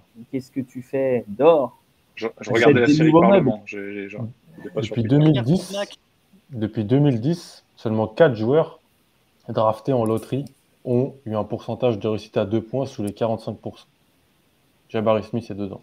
C'est le seul qui fait plus de 2 mètres. Faut dormir, Alan, de temps en temps. hein. Et oui, mais des, des fois, je n'arrive pas. Tu- Mais, mais après, Bart Torvik, c'est pas mal parce que c'est. Avec Cam Reddish, Zaire Williams et Michael Carter Williams. Et les 4 sont à avoir cette Quel quatuor Euh, Mathias, c'est qui ton numéro 1 dans ton board, toi? Euh, moi, j'ai un tier 1 avec Holmgren et Banquero, pareil. Mais euh, j'ai une préférence pour Holmgren. Ok. Avec que les deux là, donc pareil, toi, tu vois peut-être Ouais, Paris un, un- un petit cran en dessous. exact. Ok. euh, et pour quelle raison? Pas pour, pas pour quelle raison Jabari, pour quelle raison euh, tu, tu- tu mets les deux autres au-dessus? Qu'est-ce qui, comment, tu, comment tu classes un petit peu en fait tes, tes- tes prospects toi? Bah, c'est plus Jabari et Ivy que je mets en dessous. Euh, Jabari pour son incapacité un peu à, se créer des points faciles, quoi. Euh, même s'il a longtemps été euh, en bagarre avec les deux autres, mais j'ai finalement descendu. Et puis Jaden Ivy, que j'adore, mais que je vois pas, euh, j'ai du mal à voir en, en vrai gestionnaire principal d'une équipe NBA. Donc pour toi, vu que ce seront plus des deuxièmes options, tu les mets en, dans un deuxième tiers. Si Ouais. Bah après, Chatham Green, je pense pas que ce sera une première option non plus, mais ce qu'il va apporter défensivement sera, sera trop fort. Quoi. Alors, euh, The Fages nous dit que Chet a refusé de donner son dossier médical. Euh, J'ai pas vu ça. moi. Vous avez vu ça Euh, Donne-moi ta source, The Fadiez. Ce qui est Euh, étonnant, il n'a jamais eu de problème de blessure. Bah oui, c'est ça. Théoriquement, il en a pas. Donc, euh. Euh, donc, je rappelle quand même que Manu, euh, tu as toujours Jabari premier, Manu, quoi Oui. Euh, est-ce que tu veux prendre sa défense maintenant ou est-ce que tu veux qu'on passe à autre chose? Ça dépend de ton temps. Vas-y, vas-y. Vas-y. Et après, comme ça, on peut laisser partir Romain. Moi, je le défends et je pense que c'est entre les. Il est dans mon tier 1 avec Chet et je me le mets un uniquement sur le potentiel défensif et sur le shoot. Pour moi, il va défendre sur plusieurs positions, ce que Chet peut pas faire. Ok, Chet est un élite euh, rim protector, il n'y a pas de souci là-dessus. Mais pour moi, Jabari Smith peut défendre sur quasiment tout le monde. Et ça, bah, c'est quasiment unique dans cette draft. Il est capable de shooter d'un peu partout, excepté près du cercle, mais ça, je suis pas inquiet avec le spacing NBA. Et le gars fait 2-10, quoi. Je sais pas si on se rend. Après, je je sais pas si on se rend compte du, phénomène, du potentiel qu'il a, mais il y a clairement un manque de force sur le premier pas, clairement un manque de handle pour justement aller au cercle. Mais ça, ça m'inquiète pas trop parce que c'est pas forcément, selon moi, ce qu'on va lui demander en premier de, mettre des tomards euh, en transi ou dans le, dans le trafic en fait. Pour, pour moi, sa force première, c'est son tir. Donc, C'est son point fort et son point faible. Je suis d'accord, si je, je trouve qu'il prend beaucoup de shoots forcés aussi, surtout à deux points, sur du pull-up à deux points. Mais je suis pas, je sais pas si ça c'est des choses, enfin, t'es plus calé que moi là-dessus, mais euh, pour moi c'est ça se, ça se travaille, ça c'est pas trop compliqué à lui. Et c'est un, enfin, de ce qu'on ressort, de ce qui ressort sur lui, c'est que c'est un gros bosseur qui comprend le truc, qu'il a un, un papa ancien joueur NBA, ou du moins un joueur ancien joueur de basket. Donc il... moi je, je suis pas inquiet là-dessus. Je suis inquiet sur le handle, je suis inquiet sur, sur certaines choses, des petits points, mais c'est pas ce sur quoi je vais lui demander d'être euh, d'être bon. Donc en soi, je m'en fiche un peu. Il va voir travailler, c'est pas le souci, mais euh, c'est pas ce qui m'inquiète le plus. Tellement persuadé qu'il va être bon défensivement et sur le tir que ce que peut pas faire Holmgren par exemple, même si Holmgren est très fort au tir, très fort au rim protection, mais euh, il va pas pouvoir aller prendre du, de l'ailier quoi. Ce que Jabari peut faire. Tu vas, tu vas pas demander les mêmes choses. Exactement. À l'inverse, à l'inverse, t'as un joueur qui a deux rebonds off par match et l'autre qui en prend même pas. un. Après, lui, enfin, Holmgren jouait, euh, enfin, c'était sa mission. Jabari jouait avec Kessler, qui lui prenait les rebonds et protégeait le cercle. Donc c'est aussi différent. Donc euh, là, il jouera. Non, si, pour- si ça part comme on est, ça, il, il ira au Magic. Donc potentiellement, c'est, euh, c'est- il jouera avec Mobamba ou Wendell Carter, qui euh, eux prendront les rebonds aussi. C'est pas forcément son, son truc. Donc euh, Il y a ça, mais il y a le fait aussi qu'en étant au burn, tu sais que tu as quelqu'un derrière toi. Donc finalement, même quand tu te trouves défensivement, on te voit moins. aussi. Toi, tu as des questions sur la défense, Romain, pour finir là-dessus pour euh, finir sur le, Je sais le- pas, je suis, moi, je- la, la- la latéralité me. A- la latéralité me laisse un peu perplexe. Il y a, il y a- il y y a deux choses. euh, J'ai pas été fan de la, de la dureté, qu'il a, enfin, du manque de dureté pardon, qu'il a montré à certains moments et le fait que, notamment sur, sur son dernier match du tournoi final, là, il s'est empêtré un peu dans des prises à deux, dans des choses comme ça. La lecture était, était un peu cata. Ça. Il a forcé et Sur Quand toute j'ai- la saison, quand. Miami, il a trop Ouais, bien défendu. Franchement, ils l'ont trop bien défendu, je trouve. Ah ouais, non, c'était le plan de match contre lui était parfait parce Mm. que très vite il se met, il se met, il se met dans le dur, ba- se retrouve dans les prises à deux, à baisser la tête, à refoutre la balle dans l'axe et à perdre des ballons bêtement et c'est euh, très vite sorti de sa zone de confort et c'est ce qui m'a un petit peu surpris. Euh, et puis il y a le fait que euh, voilà, il est pas pour moi il n'y a a pas de latéralité donc je, me pose des questions. Il a une capacité à se créer son tir qui est, qui est, qui est exceptionnelle et là-dessus je pense que si on quand on parle de skill élite Là, pour le coup, c'est un vrai skill élite parce que la capacité qu'il a à faire les choses, rien à dire. Mais voilà, les, les- des petites choses un peu, un peu bizarres qui me, qui, qui- qui me questionnent. Le fait que la latéralité soit pas trop là, et puis encore une fois, tu as Kessler derrière. Donc, euh, en ayant Kessler derrière, c'est, j'ai envie de te dire, c'est c'est pas plus facile de défendre, mais tu peux faire plus de bêtises. L'autre est derrière. C'est vrai, c'est vrai, mais il faudra voir le rôle dans lequel il sera utilisé, évidemment, euh, Absolument. en NBA, puisque selon l'équipe qui le draft, euh, on va peut-être pas projeter les mêmes choses euh, pour Jabari Smith. Merci Romain. Messieurs, Euh. Captain, ça commence à quelle heure la draft sur Beam? Tu sais ou pas? Euh, 1h55. Et il vous, il vous file les pizzas ou au moins? Même pas. On a, on a ce qu'il faut, mais c'est caché dans le décor. Ça fait partie des, petits, des petites choses qu'on C'est la télé. on dévoile pas. C'est c'est un peu le mystère du le mystère du direct. Il y a des choses cachées dans le décor. Ok, bon, on te retrouve sur Sport avec euh, l'immense Rémi Réverchon euh, pour la, la soirée draft et avec euh, euh, Bob Sudre et Chris Single. C'est ça. Bonne soirée, les gars. Salut. Salut. Ciao. Mathias, est-ce que tu as une autre hot take? Est-ce que tu as des questions aussi euh, que tu voulais partager avec nous? Ou alors, on Euh, peut- J'avais une petite question, ouais. vas-y, vas-y. Euh, je- Est-ce que vous pensez, euh, bon évidemment dans une draft tout est possible, mais est-ce que pour vous il y a une vraie possibilité que AJ Griffin ne soit pas drafté en loterie à cause de son dossier médical? Euh, euh, moi, j'en sais rien, mais euh, l'his- l'histoire dit que oui, quand même. Il y a des prospects qu'on dit c'est quoi. Ouais, mais je pense qu'il aurait déjà glissé. Hmm. Il reste dans les eaux de Tout à l'heure, dans le chat, 4, n'hésitez 8. pas, euh, pourquoi vous l'avez mis 11 Moi, je l'ai mis 11 parce que j'ai l'impression qu'il est plus dans le deuxième groupe que dans le premier groupe, euh, top 5. Donc, euh, le deuxième groupe, il va de 5 à 12, 13. Quoi. Euh, donc, je l'ai mis 11 plus parce que je trouvais qu'il allait bien au Knicks. Même si je l'aime bien aux Spurs aussi. Mais, euh, voilà. Alors, Loxy qui dit Malakai Branham fera une plus belle carrière que Benedict Mathurin. C'est un hot take. Si on regarde la draft 2017, euh, Oji Anunobi, Harry Jazz n'ont pas été pris en loterie. Alors je compare pas, hein, mais il y avait des dossiers médicaux Ouais. avancés sur les deux, donc c'est possible. Et- alors, il n'a pas fait les mêmes saisons que Griffin, mais ça arrive. À l'inverse, Porter s'est fait drafter en loterie. il fait même. Ouais, il Oji, se, saison, il se hein. fait le genou, il joue, il joue quasiment pas. hein.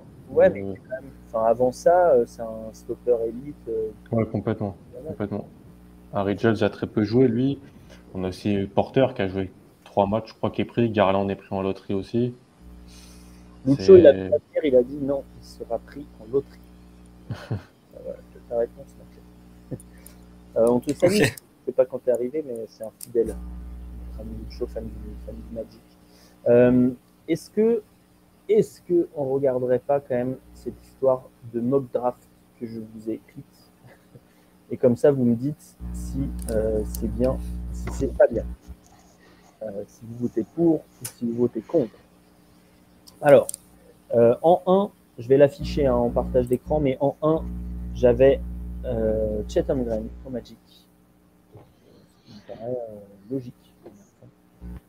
Qu'en pensez-vous?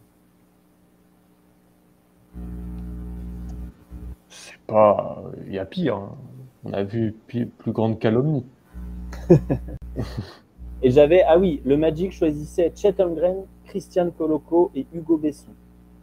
Euh, justification. euh, ah oui, non, euh, un mot quand même sur un potentiel duo, puisque c'est ce que je mettais en avant. Euh, Fultz, Chet, je trouve que c'est formidable. Et je trouve que vraiment l'un peut bénéficier de l'autre. Ils ont vraiment des faiblesses bah, qui sont couvertes par les qualités de l'autre. Ah. Si on pense que Chet est le meilleur joueur, le prendre en 1, ça a du sens. Début du deuxième tour, tu peux prendre un spécialiste du tir et un, un rim runner physique. Il y a pire comme. Ok. Euh, en deux, vous, vous pouvez intervenir à tout moment. En deux, euh, merci Lucho, ça valide. Euh, Oklahoma City choisit Jabari Smith. J'ai pas mis Paolo Banquero pour des questions de, de besoin d'avoir la balle. Euh, Jabari Smith, Keegan Murray et Jalen Williams. Donc euh, plutôt du, du polyvalent défensivement. Et, euh, et plutôt du mec qui tire, sauf Jalen Williams, mais peut-être qu'il tirera. Tu leur mets du front de courte à gogo, quoi. Ouais. Ouais, c'est vrai que c'est pas. J'aurais pu mettre un joueur de back.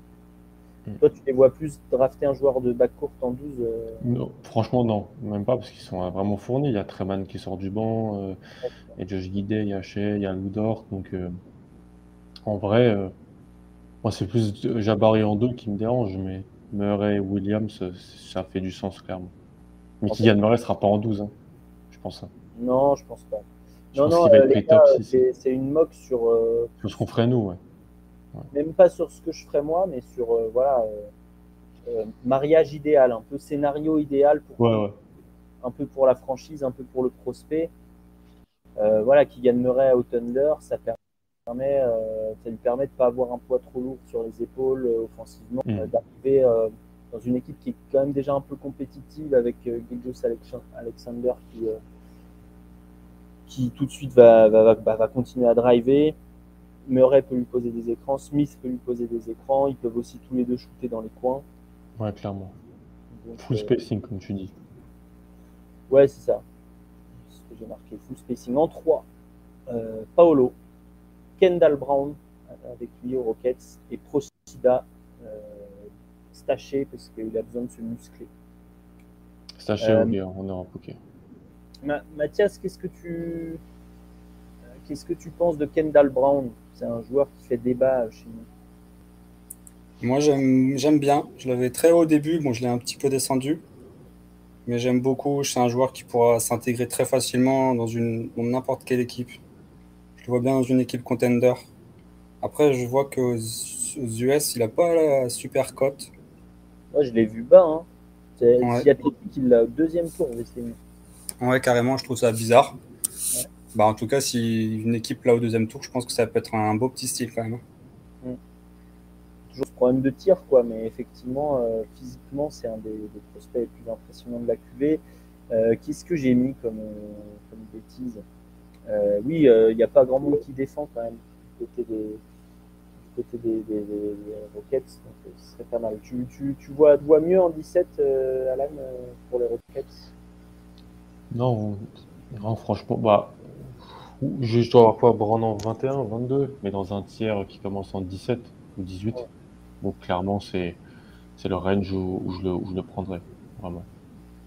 je me dis qu'ils ont le temps de le développer. Quoi. Il y a des équipes Ouais. qui auront moins de temps, et qui du coup vont en faire un gars Puis il n'a pas besoin du ballon pour vivre en plus. Donc, euh. Ouais, mais j'ai. En fait, ce qui serait dommage, ce serait d'en faire un gars euh, qui fait juste du screen and roll, quoi. Ouais. Tu Ouais, faut- faudrait en, ouais, du- faudrait, en faire un pitch tucker quoi. Ouais, Mais- déjà, ouais, déjà mieux. Prennent de l'épaisseur. Euh, Manu a dit qu'il revenait. Alors, on reprendra le fil plus tard. On accueille une nouvelle invitée. J'ai pas ton prénom, l'ami. Euh, Tu, tu peux m'appeler Robin. je peux t'appeler Ça Robin. suffira, ça suffira. Vous allez bien du compte euh, Undrafted, euh, qui toi aussi, vous, vous allez faire la draft ensemble, non, euh, les amis, vous deux? Euh, C'est ça, avec euh, Thomas qui est AZK et aussi euh, du coup Mathias. On va essayer de faire ça en space, euh, tranquillement. euh, on va débriefer tout ça. Posé quoi. Superbe. Euh, Robin, qui, alors on, on discutait du first pick tout à l'heure. Toi, tu as qui en first pick? Moi j'ai Holmgren. Je sais que c'est. Je pense pas que c'est un consensus, mais euh, Ouais, chez nous, Euh, ça n'est pas presque, mais en tout cas, la moyenne. Oui, c'est ça. est- En plus, je pense que pour le Magic, c'est c'est le pivot parfait. Euh, on a déjà discuté en plus en, en space. C'était que.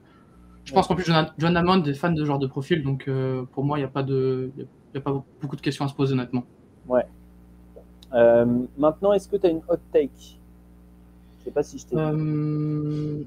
Alors, euh, de ce qu'on a eu comme info, du coup, moi je serais avec Shaim, euh, on a vu que Brice McGowens, apparemment, a fait des très bons workouts avec les Hawks. Donc, ma hot take, ce serait que Brice McGowens parte du coup en 16 aux Hawks et que ce serait un petit peu le, la surprise de la draft. C'est- Ça euh, reprend euh, deux choses qu'on a déjà dites, mais, euh, mais c'est très bien comme ça. Parce que Manu, sa hot take, c'était que Bryce McGowens allait être, t'as dit quoi, une légende, un two-way de légende. Euh, j'ai Exactement. j'ai noté, j'ai pris note. Euh, ça sera, ça- je, vais, je vais le clipper, je vais le clipper même. Je, sais- je vais le À retenir, à retenir. Euh, et euh, il y avait une question euh, sur le chat quel est le premier joueur hors Green Room qui va être drafté? Dans ce cas-là, ça pourrait du coup être McGowan si, euh, s'il est en 16 aux Hawks. C'est un monde, c'est un monde qui existe. Pas mal. C'est pas mal. Toi, t'en penses quoi de Bryce McGowan Est-ce que tu penses qu'il mérite une sélection aussi haute? Moi, pardon Oui, à toi, oui. Euh, franchement, j'aime beaucoup. Je trouve que Nebraska, en plus, euh, le coach Fred Oberg, bah, je je suis pas son plus grand fan. Et je trouve que euh, en termes de niveau shooting, je trouve qu'il est un peu sous-estimé. Les chiffres ne rendent pas forcément euh, sa qualité. Je trouve qu'il a une bonne qualité de shoot. Il a des épaules. il me rappelle un peu de John Murray dans la frame. Je trouve qu'il joue très bien des épaules, il est très bien son physique. Et en plus, je trouve qu'à côté, à côté de Trey Young, il faut, je pense, à ce joueur euh, en plus qui peut jouer off-ball, qui va amener de la, la défense euh, dure au mal, dure, euh, dure sur l'homme. Et euh, ça m'étonnerait pas qu'il qu'il explose un peu comme ça, parce qu'en plus, il a une belle envergure, il est assez athlétique. Je pense que c'est un profil qui, qui fit en fait parfaitement pour les, pour les Hawks qui ont besoin de défense extérieure. Quand tu sais que tu as Bogdanovic, euh, tu as aussi Hurter, tu as besoin de ce joueur un peu plus slasher, si j'ose dire, et accès à ses défenses, qui va libérer Triumph en fait euh, en défense. Je suis plutôt d'accord avec toi sur ce dont ont besoin les Hawks. D'ailleurs, euh, dans ma mock, euh, je leur... alors moi, je leur ai mis Dieng, mais je leur ai... mon argument c'était le même. C'était ils ont besoin d'un- autre créateur. quoi. Mhm. Malgré tout l'amour que j'ai pour Kevin euh, qui, en fait, en playoff, quand le triangle est bien pris, c'est Kevin Huerter qui se retrouve à devoir créer des tirs euh, après, après un ou deux dribbles à mi-distance ou des trucs comme ça. C'est pas, bah, c'est un peu efficace, mais pas très efficace. Kevin. Euh, donc voilà. Euh, Bryce McGowens, euh, Alan, je t'ai déjà entendu sur Bryce McGowens. Franchement, j'aime beaucoup. Je pense, que- je pense surtout qu'il faut, comme l'a fait Manu, il faut voir dans un autre contexte. Parce que. On lui demandait d'être le, le go-to guy, donc de prendre beaucoup de tirs, euh, d'être la menace offensive numéro 1 à Nebraska, ce qui a fait baisser son efficacité. Euh, sauf sur la fin d'année où ça allait mieux. D'ailleurs, il aurait dû commit à Florida State à la base. Il était commit à Florida State et il a été à Nebraska avec son frère. Euh, ça aurait été vraiment. Ça- Je ne sais pas s'il a bien fait. En tout cas, il s'est plus exposé ballon main. C'est ce Ouais. qu'il voulait, c'est ce qu'on a pu voir. Mais c'est vrai que le talent offensif, la longueur qu'il a, il a plus de 2,10 d'envergure, quasiment 2 mètres. C'est un vrai athlète. Euh, J'achète le tir aussi parce qu'il a pris beaucoup de tirs forcés, mais je pense que c'est un meilleur tireur que les, que les chiffres ne le montrent cette année. Donc, euh, ouais, moi je pense que c'est un vrai bon prospect sur lequel parier euh, dans la deuxième partie du premier tour, qui peut vraiment, qui n'a vraiment pas pu montrer ce pouvait, tout ce qu'il pouvait à Nebraska et dont le profil statistique, comme tu l'as dit tout à l'heure, rend pas du tout hommage au joueur que c'est. Euh, allez, messieurs, euh, on est sur la fin de ce live. Euh, on va pas, va pas dérouler toute la mock draft parce que ça va être un peu long. Mais on, a, on a fait le top 3 déjà. Est-ce que vous avez envie de, rendre hommage à un joueur qui va être pris au second tour et dont personne ne connaîtra le nom, mais si vous le dites ce soir, et ben, comme pour Manu avec Bryce McGowens, je pourrais clipper ça et le, le- poster en disant Robin l'avait dit ou Mathias l'avait dit. Est-ce qu'il y a un joueur du second tour euh, qui, vous, qui, qui plaît, que vous voyez avoir un rôle et aussi expliquez-moi pourquoi. Euh, voilà, tu me tends une perche. hein. Je vais tout de suite dire Ron Harper Jr., euh, qui pour moi sera, un bon role player en NBA. Parce qu'il défend bien, il est polyvalent et qu'il shoot, il bien. Quoi. Alors, c'est pas le meilleur athlète, mais euh, c'est un compétiteur très intelligent, qui a un très bon environnement familial. Et je pense qu'il a tout ce qu'il faut pour, pour durer en NBA. Il a son père qui fait sa plume en tout cas. En plus. Euh, c'est un meneur des Bulls.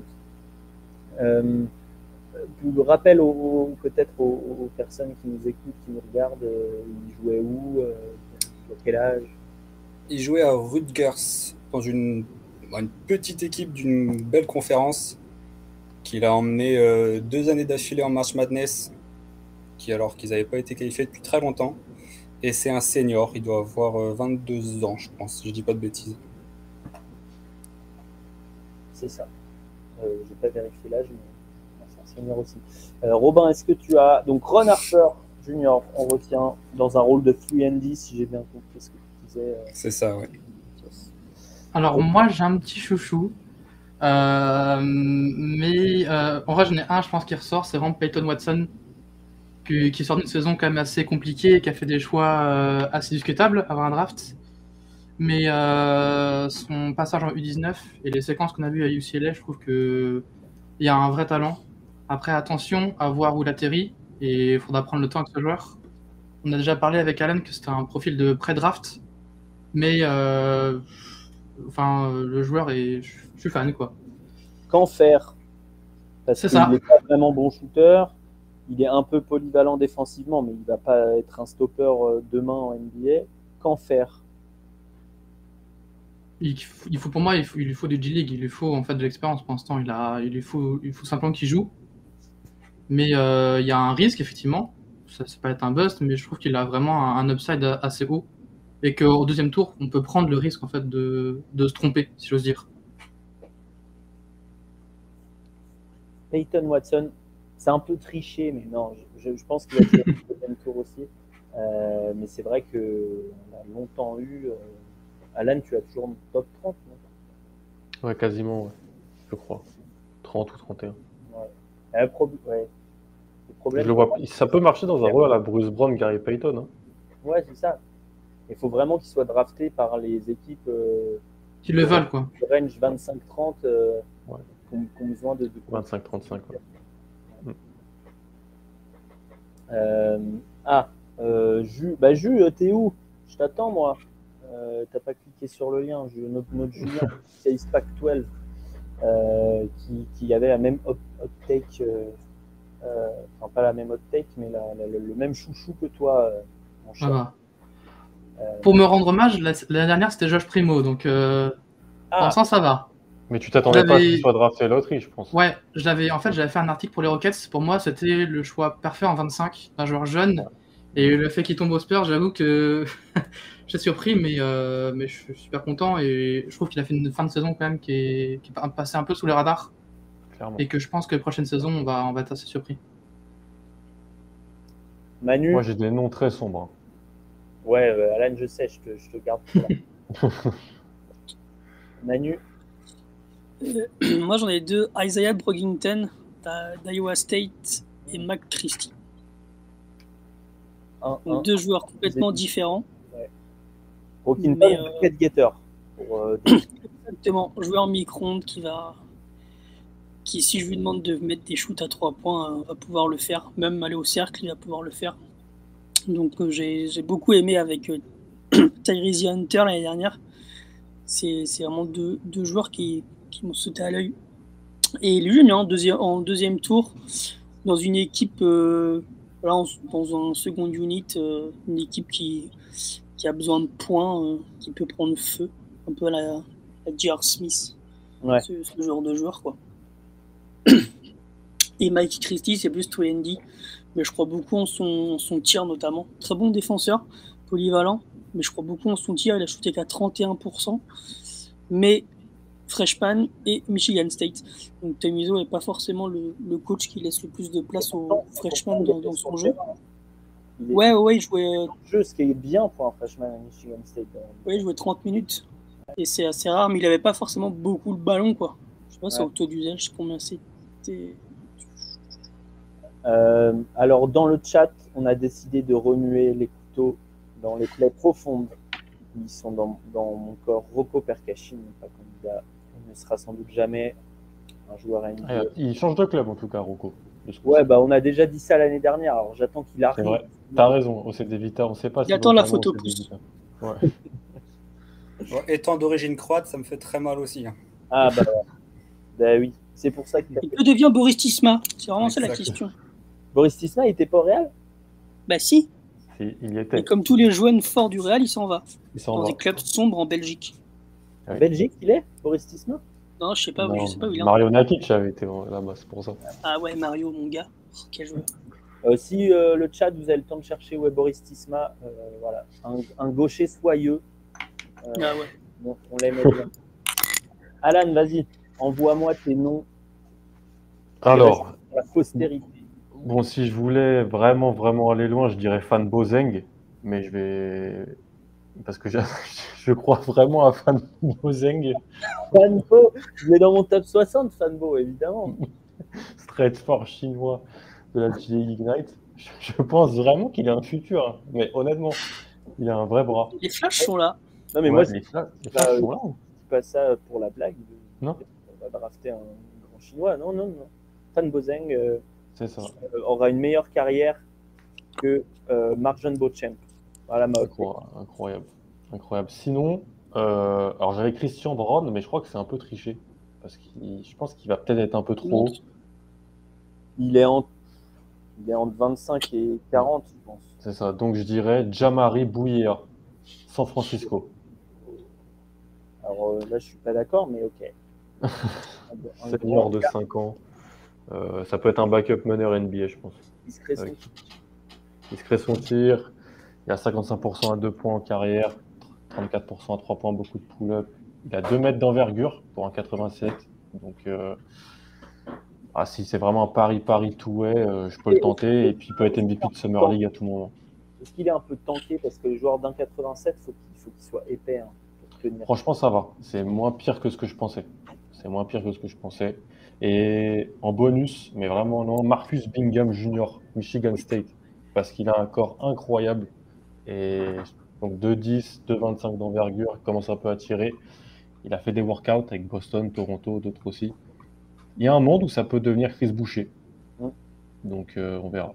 Mais il y a un monde aussi où dans, dans 4 ans, il est en, en demi-finale d'Euroleague euh, titulaire. Ouais. Ouais, Alba Berlin. En demi-finale d'Euroleague, Alba Berlin Ça monte, hein. Le champion d'Allemagne. hein. Ouais. Ouais, ça. Euh, voilà. Euh, si vous avez d'autres questions dans le chat, c'est le moment. Sinon, je vais fermer la boutique. Merci, Mathias. Kevin Brown, Murray State. Excellent shooter. Merci à vous, les gars. Ouais, mais Un plaisir. tu dis plein de noms. Undrafted, mais la cam, ça va pas ou quoi? On est pas on est pas sur OnlyFans là.